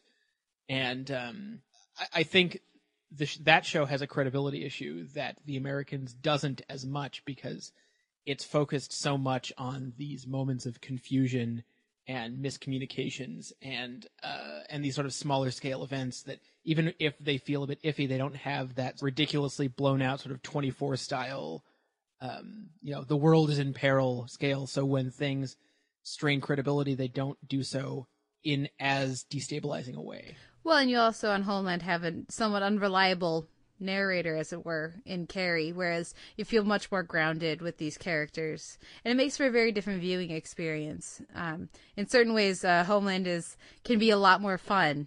Maybe not season two for Simon and I, but season one definitely, you know, because you never quite knew what to expect, and it could go to crazy town really quickly. Whereas th- there's always a feeling of of control to some extent, at least for me, with this the American season one. Yeah. Well, and, and Crazy Town has its downsides. Yeah. I, I think the two shows, The Americans um, plays on a much smaller scale in terms of its narrative than Homeland does. You know, Homeland is a very the U the the Americans is U.S. and Russia, and the entire season, save for some flashbacks in the one episode when Philip leaves town, when he goes out of town to um, meet his old girlfriend from Russia. Um, those are the only times we're outside of DC, and Homeland is a sprawling show. It goes all over the place. It does these big grand things with characters and it's you know it's a very grandiose show in a way and i think i think that's why the americans is a better show because it, it plays on because you know it's more like you said it's more about relationships than it's actually about the spy stuff. But they're doing spy stuff all the time. It's just the stuff they're doing they're not trying to prevent um, a terrorist attack or something like that. They're trying to transfer information from one from point A to point B because everything that they're doing back then, you know, you can't just hit a button on your smartphone and you know move information from place to place. You know, you have to pick something up that you put somewhere, bring it somewhere else, deliver it to them, who and then they have to bring it somewhere else, and so on and so forth. And I think that smaller scale makes it a it makes what's happening more it makes it easier to invest in because it's so much more grounded and so much more realistic than say you know, the beginning, the middle of season two of Homeland. I don't want to get into details of it, but you know, we all know what, what happens in that show. Well, and also the the technology is so much easier to keep track of in in terms of in terms of capability and in terms of you know like the the physicality of it. Uh, you know that makes the um, that makes the effort so much more palpable. Whereas uh, this is the last time I'm going to bring up Homeland, but I felt like especially by by the season two mark of Homeland, there was so much surveillance going on to such a degree that I started losing track of who could hear what when, and the show kind of did whatever they felt like they had to with that at any given moment. and there's that's not that really can't be a problem here, at least not to the same degree. No, technology can be very convenient on dramas. Just look at a show like Person of Interest. Look at that. They don't have to write anything for when it comes to setting up a situation for that show because there's a computer in there that will tell them everything, including the people that they're looking for. So, you know, Yeah. there's no information gathering or anything like that happening. And yeah, I think that's why there's so much more character interaction on a very, you know, the most grounded of levels on the Americans. We haven't talked about the the finale yet. Let's let's jump in with that. I think it was. I mean, uh, clearly they they sh- they've shown they know how to make good episodes. I think it was a, an appropriately gripping and um, compelling finale. I loved the the mislead, and I thought it worked. I mean, I think most viewers probably kind of connected the dots a little bit before the characters, since seeing as we had more information than them. But still, I thought it was very effective, and uh, yeah, I'm looking forward to to what's to come for next year. I just hope I hope I'm not the only one. I really hope that that final shot isn't. Um, I hope that's a mislead. I think that needs to that reveal needs to happen further down the road. Well, plus, and that has to happen on screen. You can't end a season with her looking around and then then season two starts and, oh, I found it. Like, that's just not going to work. That's I think that's it's just, not. I don't think that's what they're. I think they're just presenting the idea that Paige is starting to wonder what's up with her parents. You know, Well, there's, and- and- there's three scenes in that episode that get into that. Joe Weisberg has has said that um, apparently uh, in in the lives of uh, it, you know when, when you're in this sort of situation when when you're a spy and you have a kid uh, at a certain age basically you are enabled to tell them about it like it's it's sort of it, I guess it's a rite of passage that you can choose to put them through at some point so I'll be curious to see if they end up just having a sit down conversation about it with one or both kids or are they, you know, are they, are they going to tell Paige right away, not Henry? Is Paige going to have to keep it a secret, or are they going to, you know, there, there's so many possibilities there. Or will Paige find out and then not tell anyone? You know, there's they can they can do that all kinds of ways, and I think any of them is is uh has potential. Actually, there wasn't a single decision made in the finale that I was unhappy with, and I have to say that the whole car chase sequence at uh, at about the midway point or a little after that was so awesomely staged.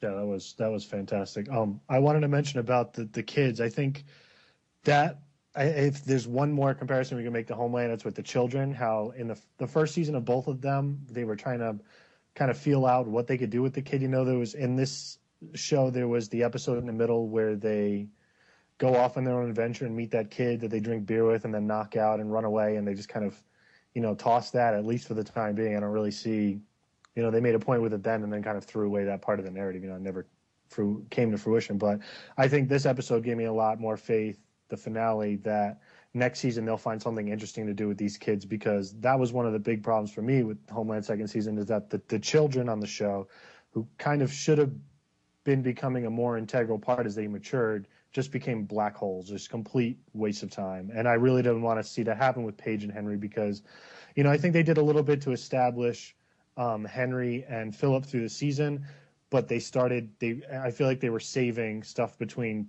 Paige and um, Elizabeth for this finale and for next season because I feel like they didn't interact enough through the first 12 episodes. And then the 13th episode, it was like, okay, they pay attention to each other now, which is fine. I don't mind them doing it then, but I'm just glad that they're going to do it. Yeah, it's very.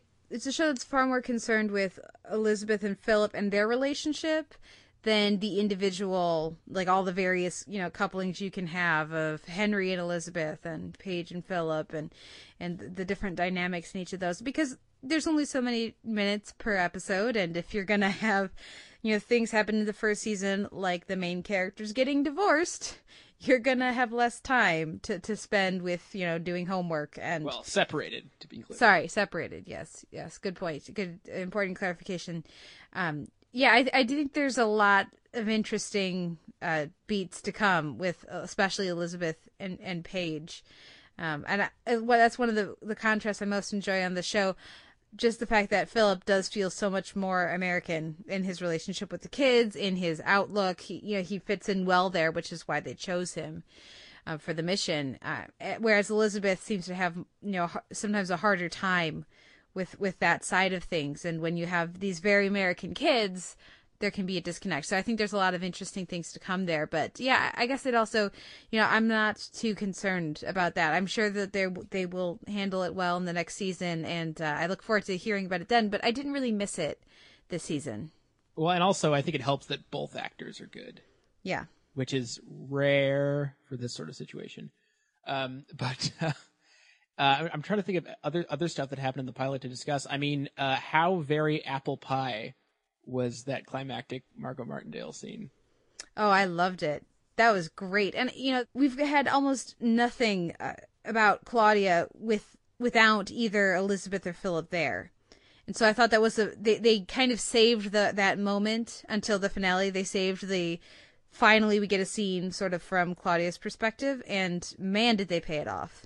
I really hope she comes back next season. And she's I, I and I loved when she says to um when she says to Elizabeth, "I know you better than you know yourself." I thought for a second, okay, well that's sort of that's that's a line I've heard before. You can do better, and then she follows it up. But it's true. Well, it's true, and then she follows it up with, "And you don't know me at all," which was a nice save and also very true. And I, I think it totally um, it it goes to show something you said about a week ago, Kate, that she's smarter than Elizabeth, and I think therefore smarter than everyone else on the show. It feels it felt very much like a grasshopper moment. Yeah, yeah, absolutely. Like you may be, you may be able to beat the shit out of me, but I can I've still got one up on you. Definitely.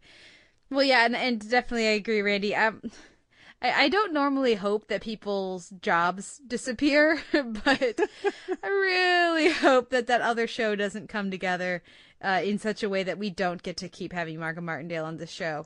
Um, What did you guys think of uh, Arkady's plan to turn Stan? I think that is the most interesting thing that they have moving into the second season. I am that that was such a fascinating little scene when he, um, you know, in the beginning when Nina, you know, she gets they allow her to stay. That was really good, and um, then when he reveals his plan to turn Stan, it's just such an interesting idea because of the way they've shown Stan through the season as his marriage fails and he continuously works his ass off at his job and doesn't get anywhere but failure. I mean, we see him take out his frustration by literally putting a bullet in the back of, you know, a young Russian kid's head. And he's got that hanging over his head. And now he's got the only person that he can really feels like he can trust in this world now that his wife is, you know, not trying to go to Jamaica or anything with him. Um, is trying to turn him. He's, she's trying to turn him to the KGB, and it's such an interesting move. I've been wondering why, what they were trying to set up with Stan's character by having him kind of go in these these dark holes when he's by himself, and you know they meant they, at the beginning of the season they they they throw in these little details about you know the messed up stuff he was doing before he came to counterintelligence. And and I I just really I'm really fascinated to see how they develop this and how and where they take it. Are they going to really turn Stan against the FBI. I mean, how is Martha going to play into something like that? Like, those things are really, really interesting because they left so much. You know, they managed to produce a satisfying finale without having to show all their cards, which is very rare for a show to not want to do compulsively. Is to put out all these awesome plot lines for the next season and then either forget about what they were doing or just come up with these really trite conclusions to get them out of the way for the next cool stuff. And that the the um, the Colonel really brings both of those together really, really well. My initial thought with that was, oh, that's adorable. You think you can turn Stan. And then as I thought about it a little bit more, I, I do think that that is something that could be really interesting and has potential. But I feel like that's a long term plan. I want that, I don't, I don't want that to be anything less than like a two season, three season arc. Yeah. Yeah, I, I can see that. But on the other hand, I feel a lot better about that prospect knowing that it's in the hands of Noah Emmerich because he's just been uh, so great throughout the whole season and has had some really tough material to handle. Uh, which is not to slight any of the other. Uh, and I, actually, there isn't a single person on the show who isn't fantastic. I think, in terms of ensemble casts, especially ensemble casts of people that we're mostly not familiar with, I think uh, they've all done some really stellar work from Annet, Annet Mahendru uh, to uh, Susan Misner, who plays uh, Beeman's wife, who is a regular next season, by the way. So I'm very curious to see what they're going to have her up to. Um, everyone's just been great, and also uh, Richard Thomas, who we talked about just a few weeks ago when we did when we talked about it. Um, he's been great too. Everyone's been great. It's just been uniformly awesome. I, I think the, one of the great joys of the Americans for me has been how often have you been excited for a show just based on its premise and pedigree, et cetera, et cetera, and then in some basic way it just ends up being average or just not everything you were hoping. And this is the first time in a long time that a show has been everything I was hoping and maybe a little bit more.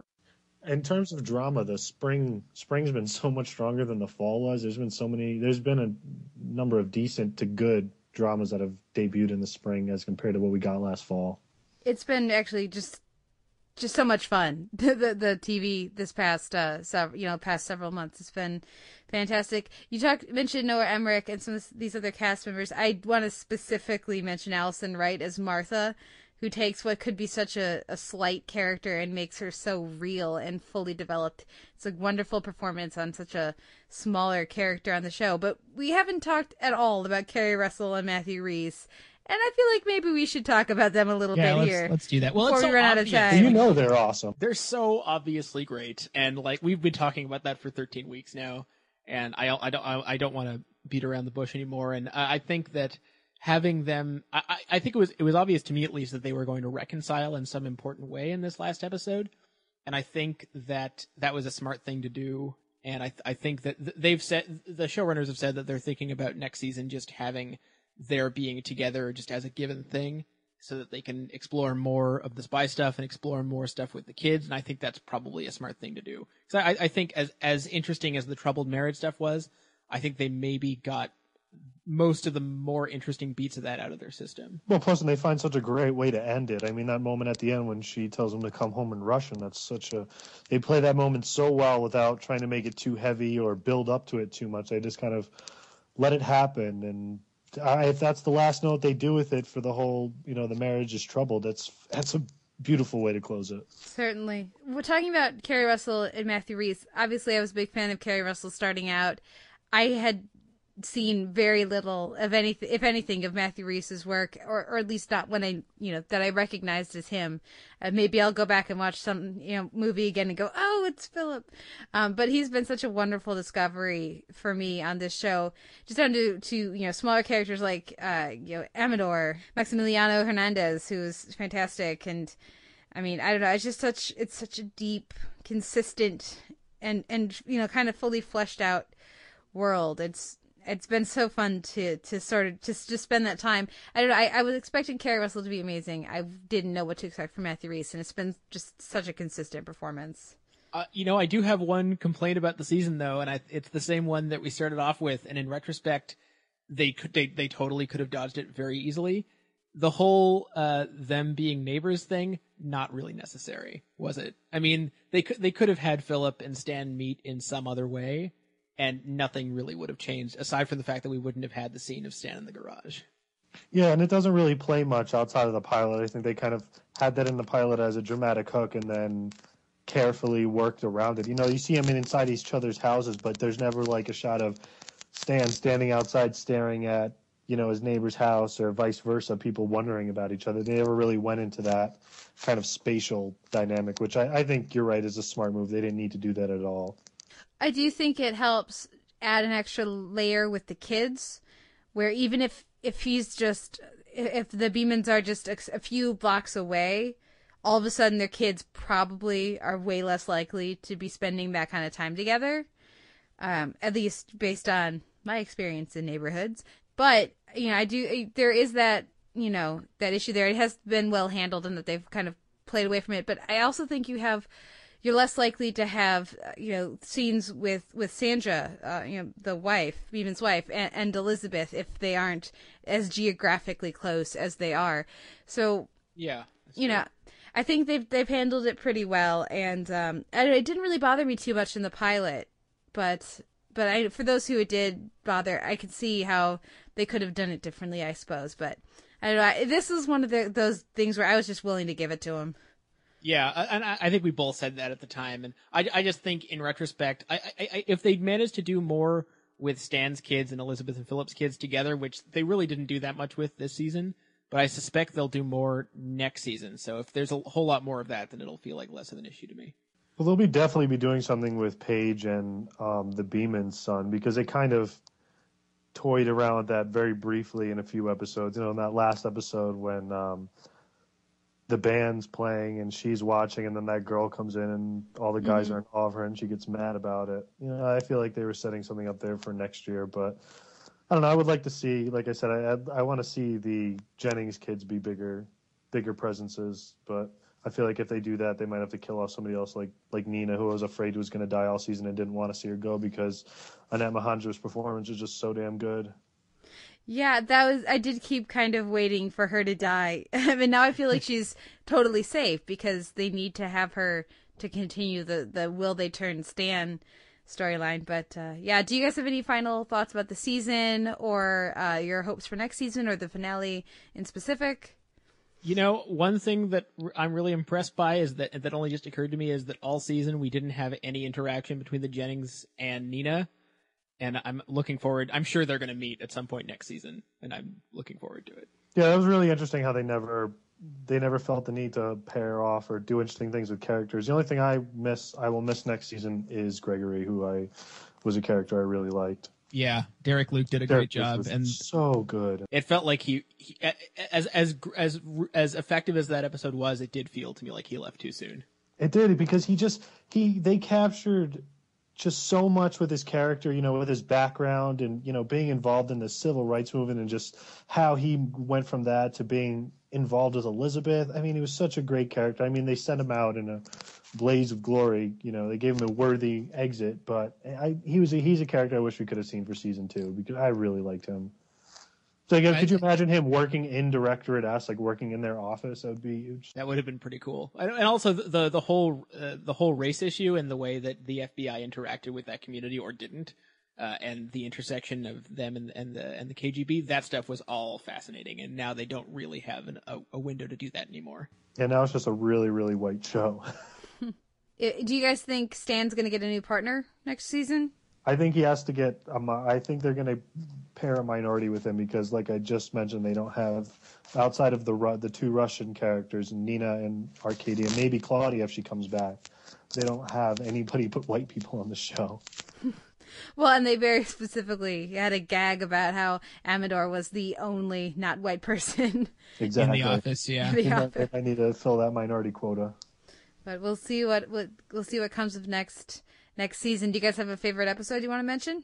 The uh, the the finale was great. Uh, I should also mention. Um, Well, Gregory, the first episode three, Gregory is really, really good as well. I, I believe, tr- yeah, Trust Me is the one where they they get abducted by the KGB. That was a Mhm. really good one. Yeah, but that one has the Paige and Henry with the kid. That was the one thing that that would have been my favorite episode of the season. But that Paige and Henry when they go to the mall and drink beer with that kid was annoying. I think the safe house one was really good when um, Stan is trying to figure out who killed his um, who killed Amador. That was probably my favorite episode of the season. I was really big on In Control when uh, Reagan got shot. Yes. Oh, well, I thought that was a really interesting episode, and it's just it's been a very reliable and consistent season. It's been one of the most consistent seasons of a show, like any dramatic show I've seen in a f- couple of years. I mean, it's been, it was, I can't think of one particularly, one episode that sticks out as weak, and most shows have at least one episode during a season where you're like, okay, we really didn't need that. Yeah, there were there were a couple episodes near the end where there weren't any like gasp, holy shit moments or anything like that, but there weren't any offensively bad episodes by any means whatsoever. It never felt like they were just kind of twiddling their thumbs and waiting for No. time to pass before they get something important. They always found interesting things to keep things moving. Yeah. Wigs, Well- more wigs. Yeah. How did we get uh, half an hour into this and not mention the wigs? The costuming is fantastic and the makeup that goes with it, and those wigs are clearly magic, thanks to uh, Martha. and even most of the aging makeup is good. Most of it. Yeah, de aging. Yeah, definitely. Well, uh, thank you, Randy, so much for coming on. I think we all agree The Americans is awesome. Anybody who's listening to this and hasn't seen it should check it out over the, the summer or over the rest of the year and come back in with season two when it comes back. Thank you so much for coming on, Randy. Where can our listeners find you online? Um, you can find me at Process Media. You can find me at Sound on Sight. And to see where else I write, 'cause I write all over the web, you can find me on Twitter at Process Media. Thank you so much for coming on. Thank you, everyone, for listening. We'll be back next week with another episode of The Televerse.